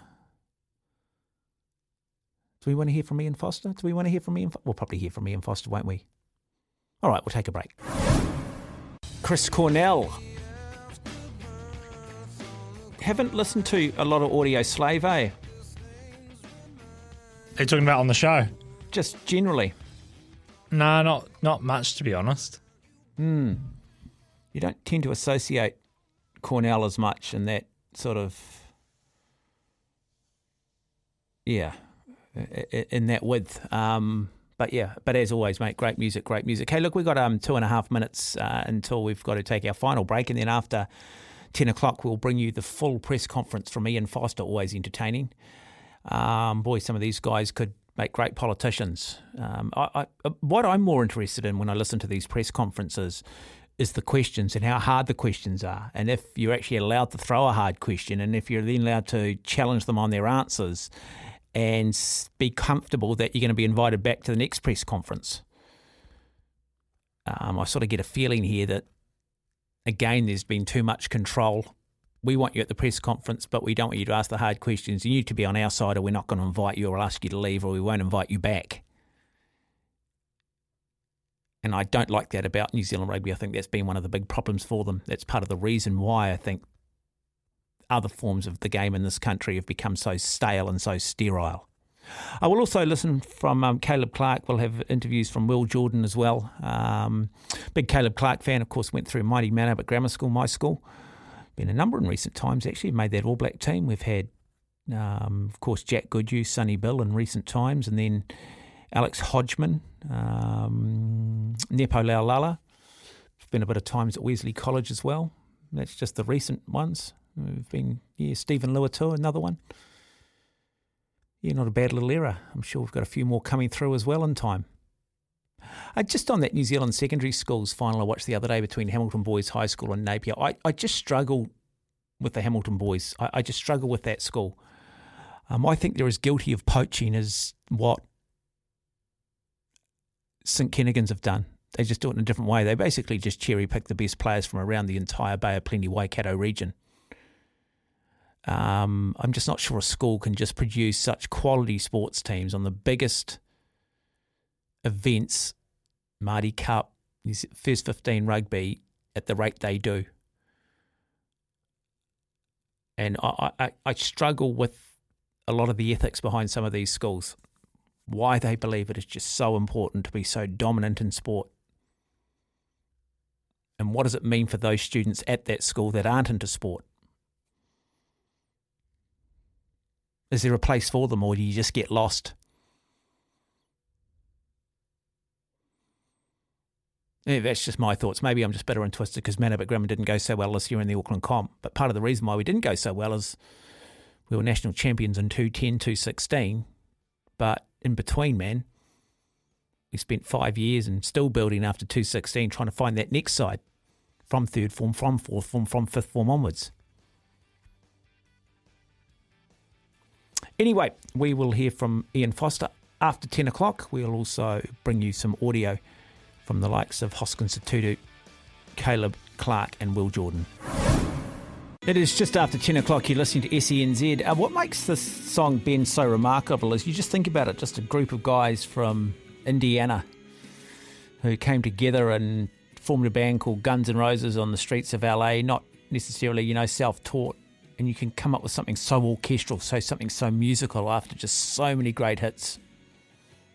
Oh, it's beautiful. Uh, I really like this. Uh, yeah, if you see the music video, there's bit in the music video as well where yeah, he's got he slash kind of walks out of the little church and then just starts jamming the guitar and the sand's blowing everywhere from the helicopter filming it. It's just quite a cool little picture. Yeah, no, it's an absolutely great tune, and it's um, arguably considered Guns N' Roses' greatest song, and that's why it's up for debate. Um, but when you actually look at the layers in it, there's a very sort of Led Zeppelin feel to it. Um, but you know, just absolutely the peak of their powers, and just the, the lovely little piece that you come up with on the piano. I mean, not easy to do that sort of stuff. Another song that'll live forever. Um, hey, um, telephone numbers 0800 150 We're with you through to 11. This is SENZ. Mark Watson alongside of me, Ben Francis. Just had someone text in on the Caitlin Moran story in Australia.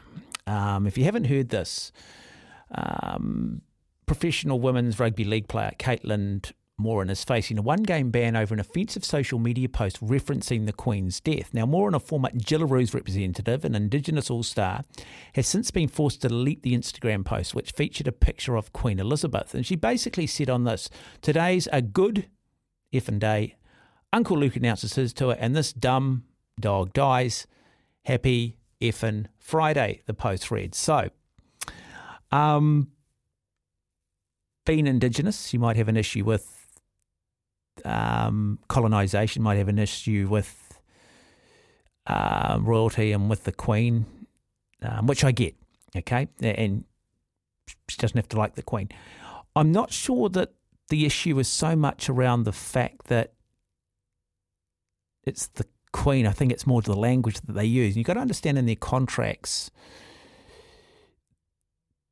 there will be clauses which tell the players that they need to live up to and act in a certain way and up to a certain standard so that that fits in with the brand of the organization a brand which they've gone out and sold to sponsors who have a synergy with that story whether it be one of family whether it be one of community whatever it is. And sometimes when you go and do stuff here on social media and you use that it's not so much of a freedom of speech issue. It's the fact is that you start to actually put the organisation at financial risk. Like I, I'm into freedom of speech, man. I believe that um, the media should be separate from government. I believe judiciary should be separate from government. I'm not a big royalist. I can understand why people really don't care. But I think in social media, when you're under contract, you're representing an organisation, that organisation's paying your wages, They've got a certain standard they want to live up to. You probably could have said the same thing a very different way. What do you think, Ben? Yeah, it's a, it's a real tricky one, isn't it? Like, I guess if you don't agree or you're not happy, just don't put it out there. If, I, I, it's as simple as that. Just don't say anything. Yeah, I mean, you could come out and say, "Hey, look, can't understand why everyone's the big fuss." You know, having been somebody that's grown up in a country where I've been a minority and you know, we've basically seen our entire race, religion, and stuff being completely demolished. And you know, um, I'm not a royalist, and um, yeah, and, and, leave it at that. And I think people could probably accept that, take that on board, and that would be a political statement, which would probably be fair enough in the eyes of many. Might upset some, but it's not using the language. It's not in that derogatory way. Yeah, exactly. It's just you just got to be careful on social media as well. It's no, uh, it's a it can be used for great things, but it can also Oh. uh, be full of very, very dark turns and twists. Yeah, and, yeah. I mean, the only thing that I um, the only thing that I ever social media that I use is a Facebook page, and I don't put a lot on it. Sometimes I do, and sometimes it's about more updating, um, broadcasting people that I work with overseas, or just showing them that you're busy, or there might be some family stuff occasionally that goes up. But there's a lot of stuff that sometimes I'm tempted to put up. There's a lot of stuff that I'm tempted to comment on, but I don't because I know that it could come back and bite me. I know that somebody maybe in the media industry or maybe you're in line for something and then they just go through it because they'll check all that stuff. They'll go and do a background check on you and check all that stuff. And in this political environment, you've just got to be so damn careful. So unless it's 100% passionate about it, you better just to walk away. And sometimes that's not easy. My wife's always saying, take that down, take that down. Okay? And she'll give me the reason. Normally she's pretty right on it. And then there have been things sometimes where I thought I'll comment, and then I think, oh, okay, it could be misconstrued. I won't comment. but of course, you'd say that though. What's that? My Your wife's your- right. Oh, yeah. yeah. Hey, when you get married, mate, you just go, you know, I'm a broadcaster, but my speech has been limited. Yes, honey. Sorry, honey. Thank you, honey.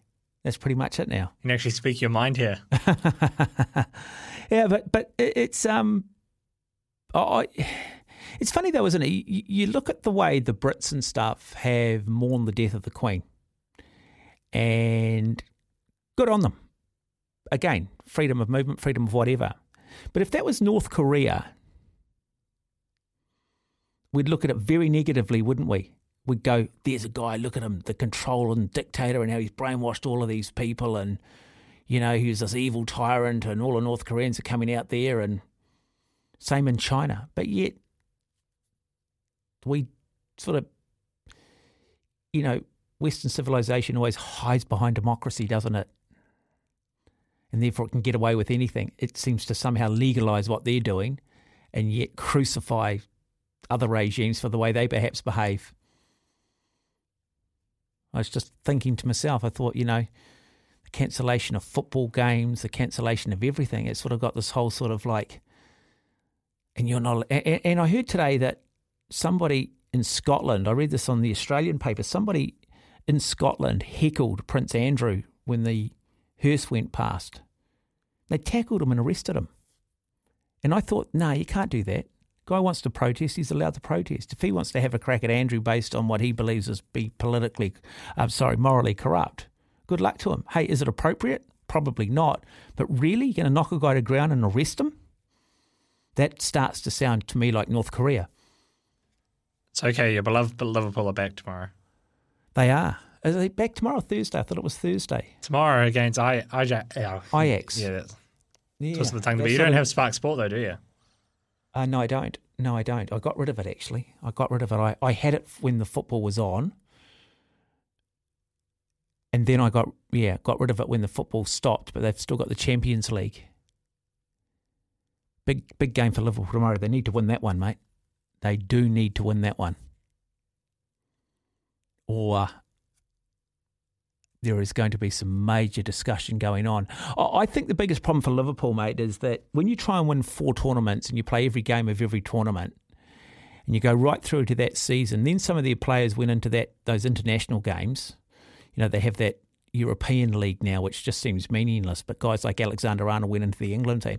You look at it; those guys just really haven't had a break, mate.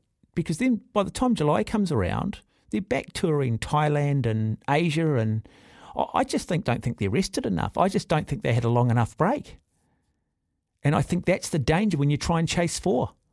Like I think the best thing you can do is actually get knocked out of a couple of these cups early and target just one or two. Yeah, probably right. I know, I know lots of these lower league teams as well. They play uh, a lot, quite a lot of games as well. But See, my wife's never said to me, "You're probably right, Mark." Ah, I don't believe that for one second. Yeah. Okay. Anyway, just I'm just going back to our conversation. I digress. Uh, Behave yourself, Mark. Behave yourself. But I think lots of these lower league teams they, they play a lot of games as well. But I know there's not as much money on the line, and I know Not as much pressure, you know. Well, there is, but there isn't. Well, it's a different kind of pressure. Mm. Yeah.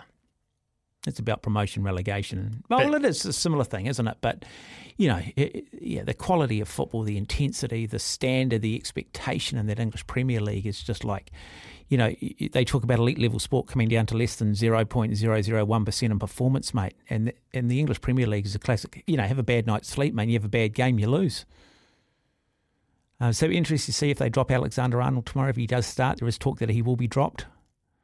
And give the guy a rest. Sometimes by putting your feet up, you're getting better, not slower, or getting faster, not slower. Anyway, we will take a break. We will come back here and we'll play some audio from throughout the day, particularly with that All Black team just having been named to take on the Wallabies on Thursday night. The remarkable voice of Paolo Nutini. Absolutely remarkable. Scotsman. Hard to believe. Wow. What a set of pipes. I've got to take more time to listen to this guy. I've got my stereo in the car and it's just out at the moment. I've got to think, unplug the battery and sort of then reset everything because it, it's just frozen on me. Speaking of which, my phone sort of froze today and I had to go and get it properly redone. New screen and all the rest it cost me 165 bucks, but I tell you what, it looks almost brand new now, but it's better than paying. God, they're not cheap, are they? The cheapest iPhone I think is around seven, eight hundred dollars. They sort of go right up to two thousand dollars. I think the I think the new one's coming out are even going in three thousand. Yeah, it's ridiculous. I mean, I, I you know I bought an Apple Mac because I just needed one for some creative stuff, and that cost me a small bloody fortune. But the good thing is, three years down the track, it's still primo, you know. And I feel like I've, from a business point of view, feel like I've sort of well and truly paid it off intellectually, well not intellectually, from a business point of view. But man, it's unbelievable these phones. Anyway, I found another iPhone, and I thought I hadn't, didn't actually have that long before I smashed it. I seem to smash these phones quite regularly. Maybe it's because they always fall out of my pocket while I'm running. Um, and so I'm getting that screen replaced. But that was only 65 bucks because it's an older model. So I'll pick that up tomorrow and see if it does work. Hey, um, now Ben, you've got some audio there from Caleb and uh, Caleb Clarke and Will Jordan. Yeah, so uh, quite a bit of All Blacks media today. Uh, Ian Foster, Hoskins Sotutu, I think it was Brodie Retallick as well, and Caleb Clarke and Will Jordan all fronted the media, all had different things to say and quizzed just about uh, lots of different things. But to start things off, we'll hear from Caleb Clarke and Will Jordan. Well, they've obviously got some pretty dangerous ball runners, none more so maybe than Marika. How do you go about planning and preparing to, to kind of face and, and try and stop him on Thursday? Yeah, I guess there's a bit of kind of preview work that goes into it. Um, I've matched up with Marika a few times now over the years, and like you say, it's a pretty punishing ball runner and certainly goes out all guns blazing out there. So, um, yeah, you do as much sort of preview work as what you can and um, prepare yourself. And then, like you say, come Thursday night, it's about trying to execute the stuff that you've been working on, and I'm sure there have a few things we haven't seen as well. So, just staying ready for that too. Is that the sort of challenge that, that excites you, trying to prevent, prevent someone like him? Yeah, I think so. You know, he's probably been setting the benchmark for wingers over the last, you know, two or three years. So um, it's always exciting playing against him. And um, yeah, like you said, yeah, it is a good challenge. Caleb, haven't been able, unable to string, you know, I suppose those consistent performances together this year that you want. What, what have you seen in training this week that, you know, puts this team in a position to, to get back to back wins? Yeah, I think just our competitiveness um, coming into this week. You know, we came off a great win um, before, and sort of want to keep that momentum going. But I think the the non twenty three, the boys that um, don't get to strip up, they're the ones that uh, really help us. You know, get that performance that we work for on the weekends because you know during the week they're the ones that we have to try play against, and they have to emulate um, how our opposition plays. And so, yeah, I think we have to give full credit to the boys that are that don't get to strip because they yeah like the boys that go out on the field, they're just as important. So, A guy you obviously know well, Hoskins, will get his chance. How, how exciting for your, you know, your Blues teammate to, to get a chance in black this weekend or on Thursday? yeah, no, we're really excited. I know he's been um, holding out to play, and I know how excited he is. Even though it didn't seem like he was too excited in front of the cameras, but nah, it's going to be exciting for him, and I know he'll um, do the jersey proud, and we know that Ardie is proud of him back home as well. So yeah. Caleb, when you think back to um, a couple of years back when you made your test debut off the bench against the Wallabies and then your first start at Eden Park, which was pretty special. Um, I guess obviously fond memories of playing the Wallabies. What are you expecting on Tuesday night? Yeah, I uh, read something in the media that they're going to bring their brutality, and so I think that's what we'll expect. Um, had a look at their team as well, and we saw you know big ball runners. Uh, you know, even in their midfield, they got good runners as well. So yeah, it's going to be Um, a lot of running rugby under the roof, so it's exciting, and I think for us that's what we're um, fizzing up for. Just we just take that on. When you think back to that Eden Park test, I mean, what went well so well for you that night, and what do you kind of maybe take from that to try and reduce Um, that sort of performance? Yeah, I think uh, back then it was just just felt free just to play, and, and shackles off was kind of the kind of the mindset back then, and um, we sort of reflect on Hamilton, and um, our mindset was there just you know play freely and shackles off, and so yeah, I think that's what I'll try and like we're all going to try and do, just pray, pray, we'll pray before the game, um, but you know just play freely and just you know have fun. Um, it's always a great matchup against the Aussies, so yeah, just looking forward to that. Will, does the Bledisloe Cup still hold um, pride of place, I suppose, in one of the trophies that you want to win, despite the fact you're as an All Blacks team, held it for 19 years? Oh, massively. Like, we don't take it for granted, and um, we've done some stuff around this week with the history of it. Uh, Sam Whitelock had a pretty great little, uh, I guess, set, scene set on. Uh, what night is it for the Thursday game? Saturday night, I think. Um, just telling us about the history of it and, and what it means. And um, for us, you know, we hold that that trophy up pretty highly. So uh, we know we've got to go out and win it again this year. And um, at the moment, it's up for grabs. So exciting opportunity on on Thursday to go out and get it done. Caleb, you were nodding pretty emphatically there even during the question. What does it mean to you, the Bledisloe? Oh, means heaps, eh? Probably just as much as um, every single one of us in the team. We just want to keep winning it back. And, you know, for the boys that have been here the longest, like Will touched on Sam Whitelock, you know, see how much it means to him. And so for us as young ones, you know, we just want to, you know, do the jersey proud and also bring it back because we heard um, from Smithy, Wayne Smith, um, that he was sort of a part of the team that, that lost it. And he talked around how hard it was to get it back. And, you know, we don't want to be um, that team to lose it as well. So, yeah, it means a lot to all of us. I guess slightly bigger picture when it comes to Melbourne. The All Blacks haven't played the Wallabies here since I think 2010. You would have been all of about 11 years old. You know, what were you doing then? um, worrying about getting home to watch cartoons after primary. so, yeah, that's quite exciting. Yeah. Um, even playing here, getting to see the city is real cool. So, yeah, create some new memories.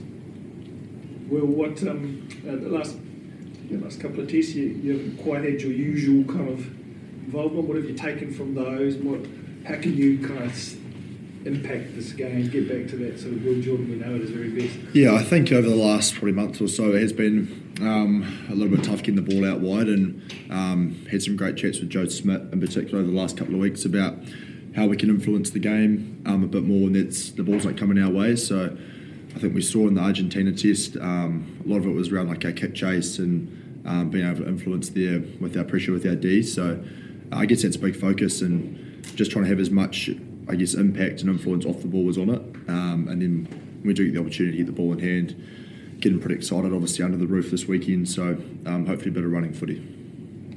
You've gone in the rugby championship, lost win, lost win, and the wins have been pretty reactive to what had happened to you the week before. That both the losses I guess, pretty similar. Um, how do you change that mindset? Like, how do you go be more proactive about going into this first game and, and not being on the back foot? Yeah, I guess like you say, we've sort of bounced back pretty well from losses, and I guess we've taken a lot of learnings from having played a team once and been able to adjust our game plan. So a lot of focus has gone into this week into our prep and making sure um, we're really understanding the Australians' game and the different subtleties they've got to the Argies or the Africans. So um, yeah, I think like I said, it's pretty important we go out there this week and we stay ahead in the game. And within that, there's in-game adjustments we have to make as as they'll change their game plan up and show us things we haven't seen. So I think that's always the battle is making sure we're prepared, but then also when we get out there, we're able to adjust whether it's the ref, whether it's what they're doing, um, and just be on top of that. Caleb, it's been well documented, your 2021, you know, your struggles and everything the week for you and the waiting game and all that sort of stuff. Um, how, just how much are you enjoying being able to string test matches together? I mean, we're seeing that smile on your face again. Yeah. And how, what, what does it mean to you? And, and do you feel like you're kind of coming back to peak Caleb? Yeah, um, it's been real good fun. Um, just sort of focusing on each day and um, not really looking too far ahead. I think, you know, reflecting on last year, I always just wanted to try put on that black jersey, even though I was still, you know, playing for the Blues, or I was already thinking about sevens, and I hadn't even played a Super Rugby game yet. And so, yeah, I think the biggest learning I've taken out of um, the past is just being grateful for each day and just having fun. You know, being around the boys, being around, you know, like my teammate Will. I think that's sort of what's helped me just, you know, play to my best as well because you just don't want to let the jersey down. You don't want to let the boys down. I think that's sort of, um, yeah, the biggest thing. And I'm just happy I get to get to play because I sort of had to come out of injury to put this black jersey back on. So I'm just happy to, you know, be out on that field now. Well, Caleb's talked about one of the things that allows him to play well is that this group accepts him for who he is. Who is Caleb? Why wouldn't you accept him? Yeah, I think it's great. You know, Caleb's someone who brings a lot of energy to our group, and I guess it sort of shows where our group's at when he's able to be himself and express himself pretty freely. So that's what it's all about. I think um, over the last couple of years in particular, that's been something that Fozzie's and the leads have really driven in this environment. It's just around being ourselves. We spend a lot of time, you know, on tour together as a group, so starting to go some pretty tight connections. And um, yeah, it's great to see both on and off the field people being able to express themselves.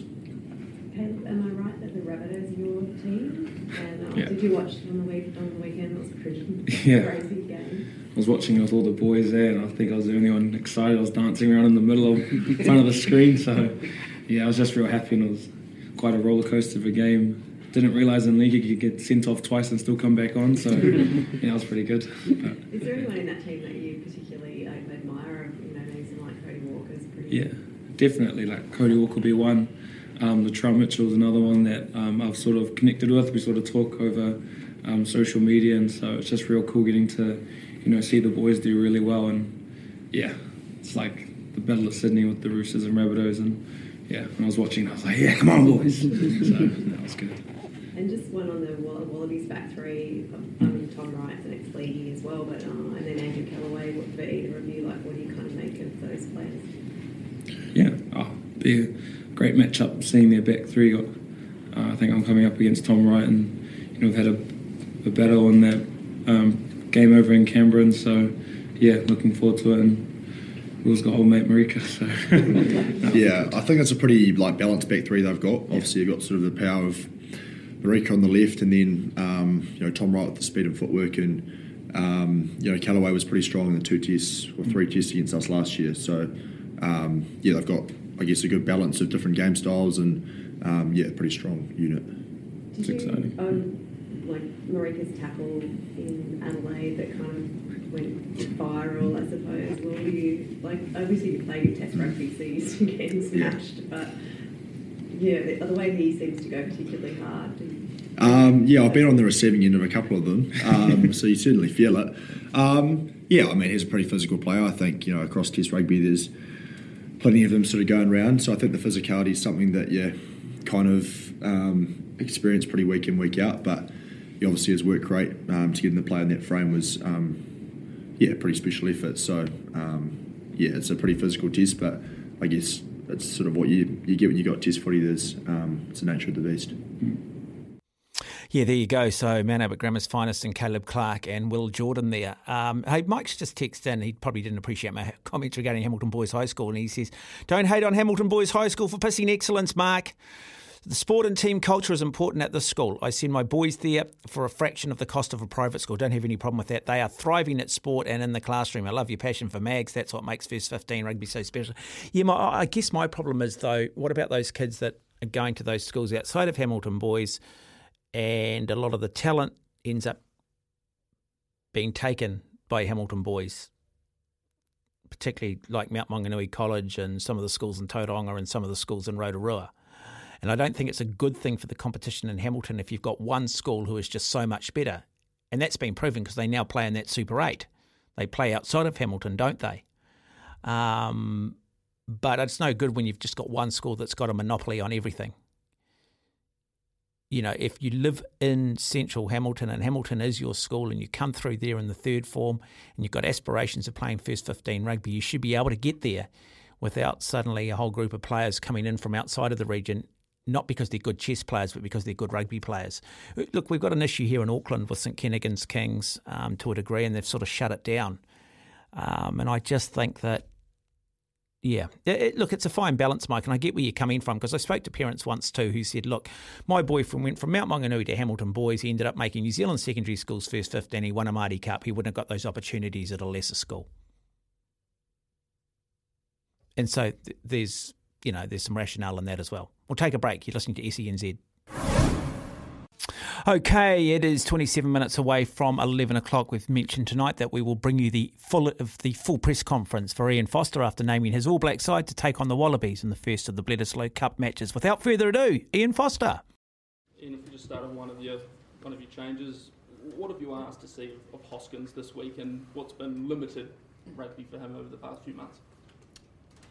I played last weekend for Counties, uh, which is why we released him um, to get him ready. He's trained really, really well.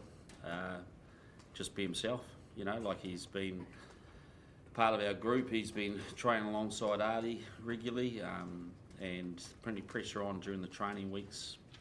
Knows his roles well, and we just want him to go and, I guess, execute the, the game that uh, we need him to be played, but also to not not be afraid to show some of the skill set that he's that he's got. Can it be tough to, to manage a player when they're probably very eager for game time, but you know you probably can't quite give them the game time they want?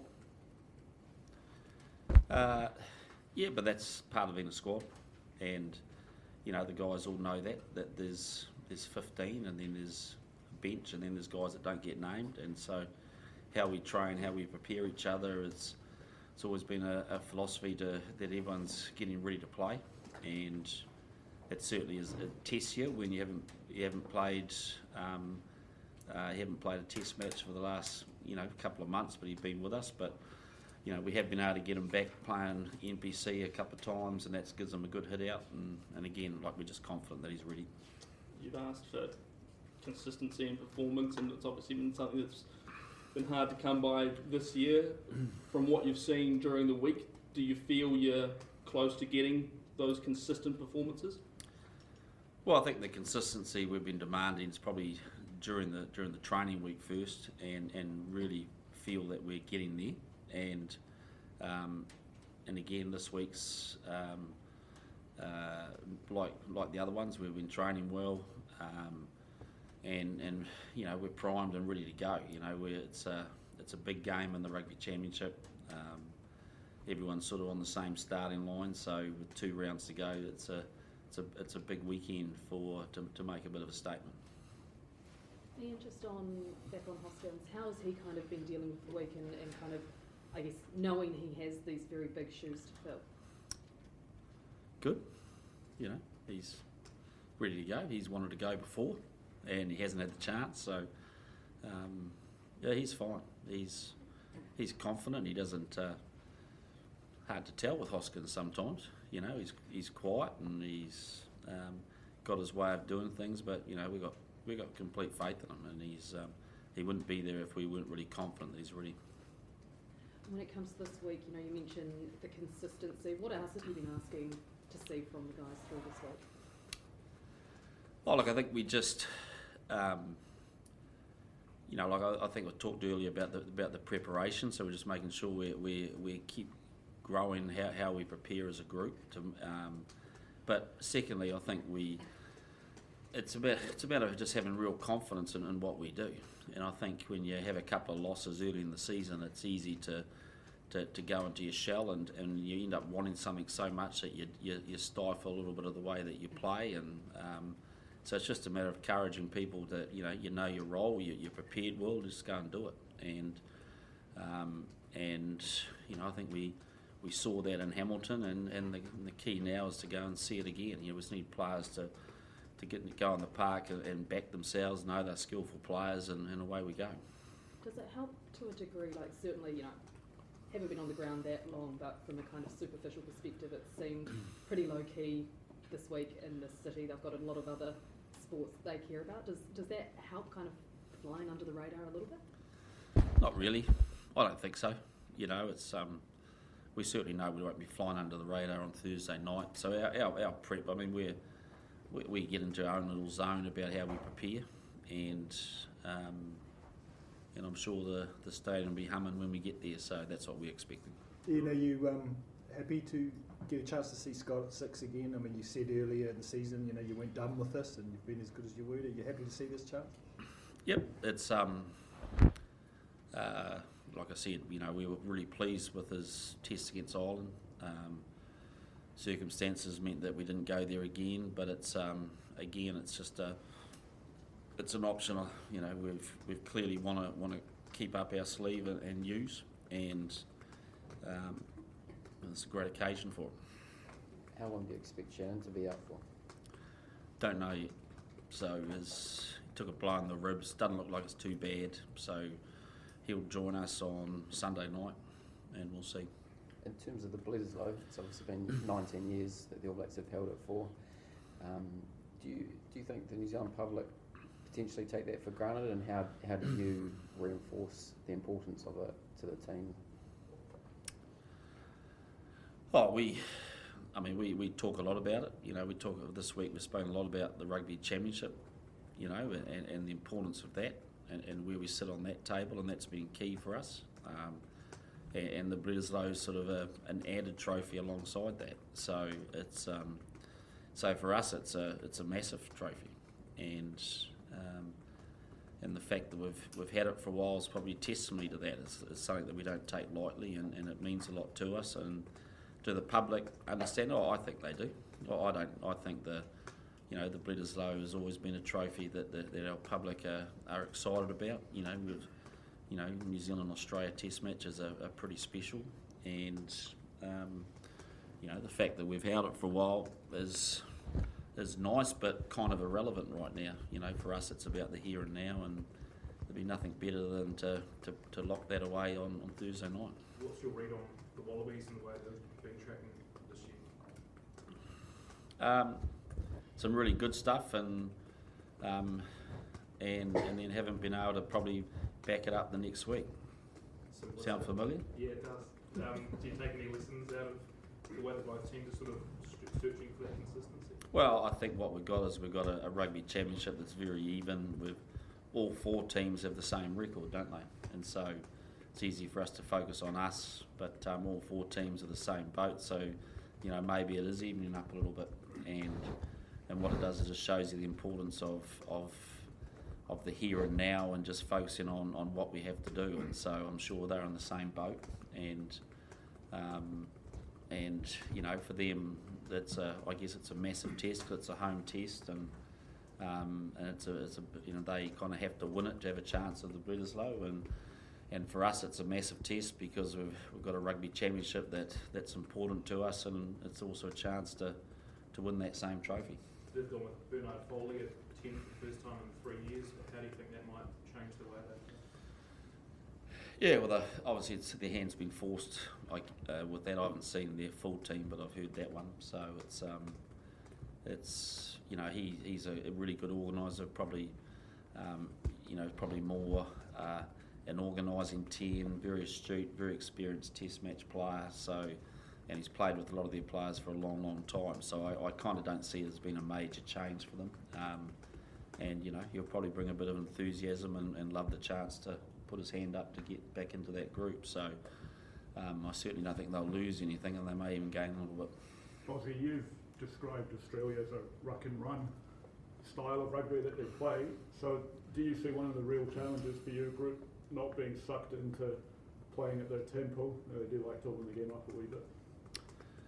Yeah, well, I think we both like to play at that sort of tempo, really, and um, and so both teams will do whatever they can to stop it. I think because you know we've seen if they get front foot ball, they, they've they've certainly beefed up some of their ball carry options, um, and all designed to get them behind you and, and get speed of ball and start to exploit you know that short side and, and, and get their nines moving at you. So.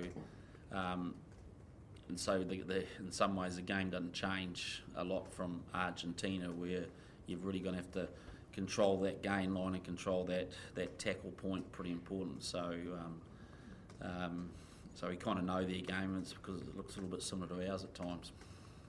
Ian, what would be your response to just the general punters who would look at the form guide and think that the All Blacks might be more vulnerable this year than other years? I'd say they just looked at the form guide really. And so um, my, my response, I, I can't sort of control what people think. All I can control what we're working on, and um, and you know, there's, I guess there's probably going to be a um, it's a big chance for one of the one of the teams on Thursday to, to make a bit of a statement about that, isn't there, and to build a bit more consistency in their game. Has the results, like throughout the whole year and everything that's gone on, taken a personal toll on you, and how have you dealt with that and not let it affect the group? Yeah, fine. I'm still my bubbly personality. Ian, have you have you done a bit of a deep dive into why you haven't been able to, you know, get, post back-to-back wins? I mean, is it have you identified anything in particular, or is it is it just this evening up of the competition?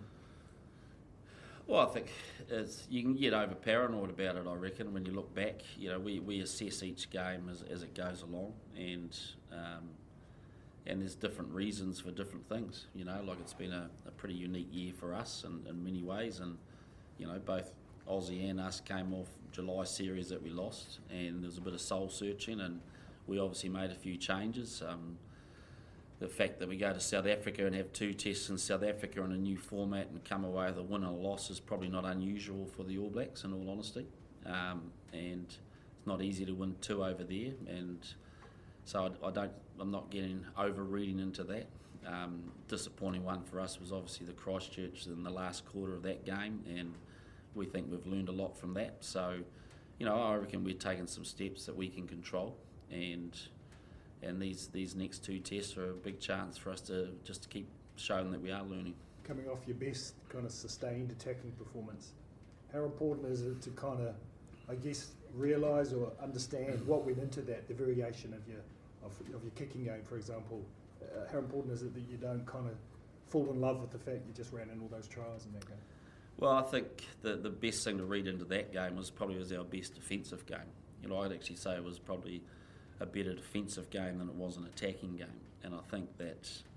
Um, you know, we, we put Argentina under a lot of pressure and forced mistakes, and that gave us opportunity to, to play what we wanted to do. So, um, so the lessons for this week is, is probably the same. As you know, we've got a lot of respect for the way Aussies play, the, the speed, their skill sets, and we know that if we're not up defensively, that that you're chasing your tail a little bit. So, um, you know, I think this game starts a little bit at that end of the game rather than the attack side. The Australian team's found a bit more success in Super Rugby this year compared to Trans Tasman in 2021. Do you expect that to translate into the Wallabies on Thursday? Well, I hope not. I think the, but you know, they clearly are. They, they've got their own plan of improvement, and um, you know, the fact that they they've beat the South Africans is is, is reflective of they they are, are, are a quality team that are working hard at, at stuff. They've you know they've got you know they've got a, probably some influence from some of their super teams in their way they play and in their coaching group, and that probably gives them a bit of security and consistency in some aspects. So yeah, so they, I guess they they're probably feeling pretty good where they're at, but they would have been disappointed with their last game, and again want to prove a point. Is there a bit more excitement in the group, given that it's two teams that clearly want to run the ball, play a bit of rugby? Uh, just on the back of the remarks we heard the other week about how Argentina were playing not to w- uh, not to lose rather than trying to win. I didn't make those statements. Oh, not, not you personally. Okay.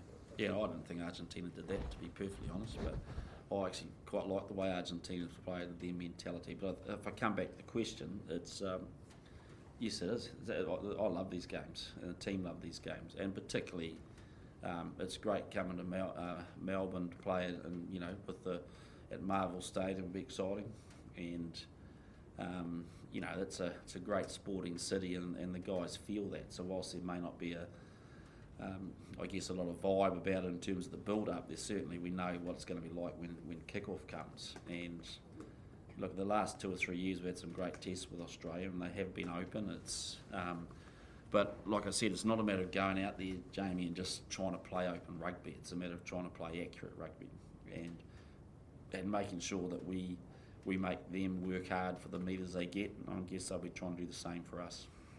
Marvel Stadium's obviously got a roof. You partner roof in Dunedin, but is there anything you need to adapt to in terms of the stadium on Thursday night? No, I don't think so. I think it's um, you know we're we're pretty used to the different sort of circumstances we get, and uh, and you know the guys love it. The, we, we love the, the, the stadiums and the and the big stages. And there's another one. Ian, what have you made of the Wallaby set piece? It seems to be a bit hit and miss, and obviously they'll, you know, there'll be no Rory Arnold, who's also having a baby. But yeah, I mean, by naming Scott uh, at number six, is that perhaps a line out from an area that you could exploit? Uh, yep, uh, they- they've. Um, it's always an area you got to got to go away and, and, and, and you've got to try and nail that as a key part of the game. They, it is an area that we we're really confident that we're growing in that that part of the game, and so it's a something that we are going to we, we're going to try and work on really hard. We see it as a, a key key facet of this Test match. Um, and we know they've got an abrasiveness about them in their set piece, and and and we've also seen some some areas of improvement in their in their game in that aspect of the last four Test matches. So um, it's a big battle, but it's one that um, I guess there's a few changes on both sides of the team, and it's going to be I guess who's who's prepared well and who settles the most into the into their combinations. Um, Ian, just on the scheduling for the Thursday night game, um, what, what do you feel about Thursday night games, generally speaking? I get the days of the week mixed up when I tell people which day it is. Um, no, look, it's, it doesn't make a lot of difference to us. It's we, you know we're both teams coming off a bye. Uh, we're both playing each other the following week, so I think from that side it's it's very equal.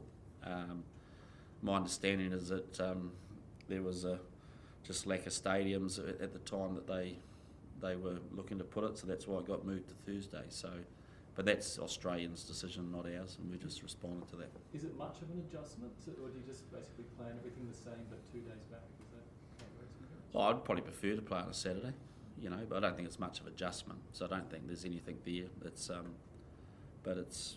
I think the stadiums are all going to be pretty well booked out, but a few teams have got knocked out, haven't they? So there's a, probably could have gone. Hard to tell that right now. Ian, does it feel like Hamilton and was it kind of a weight off the shoulders, or will, we- will you? Oh, I love the fact you compare Melbourne to Hamilton. That's no, the Hamilton performance. Yeah, I mean, you know, does it really feel like the guy? You know, for everybody, it was kind of that sort of performance. You know, answered a lot of critics. no, no, not at all. You know, I don't. Um, I just think it's. You, you don't. One game doesn't change a lot in this business. You know, you, you move on from one game very, very quickly, and you move into the next. So, if it's a loss, we, we, we try not to get too down. We try to get factual about how we're going to go and fix it. If we have a win, you, you know, you certainly enjoy the night, but then you start worrying about the next one. So it's um, that's kind of the business. And so, you know, if you have a good win in Hamilton, in some ways it puts us under more pressure, doesn't it? Because we want to make sure that we, we keep taking steps forward. So in saying that, Ian, what would, after the year that's been finally getting back-to-back wins, actually mean to you here in the uh, Hamilton of Australia? That's just, I kind of feel like I've answered that. To be fair, it's just it's a big game in the rugby championship. It's a big game in the Bledisloe. So it's um, it's these are the ones we want.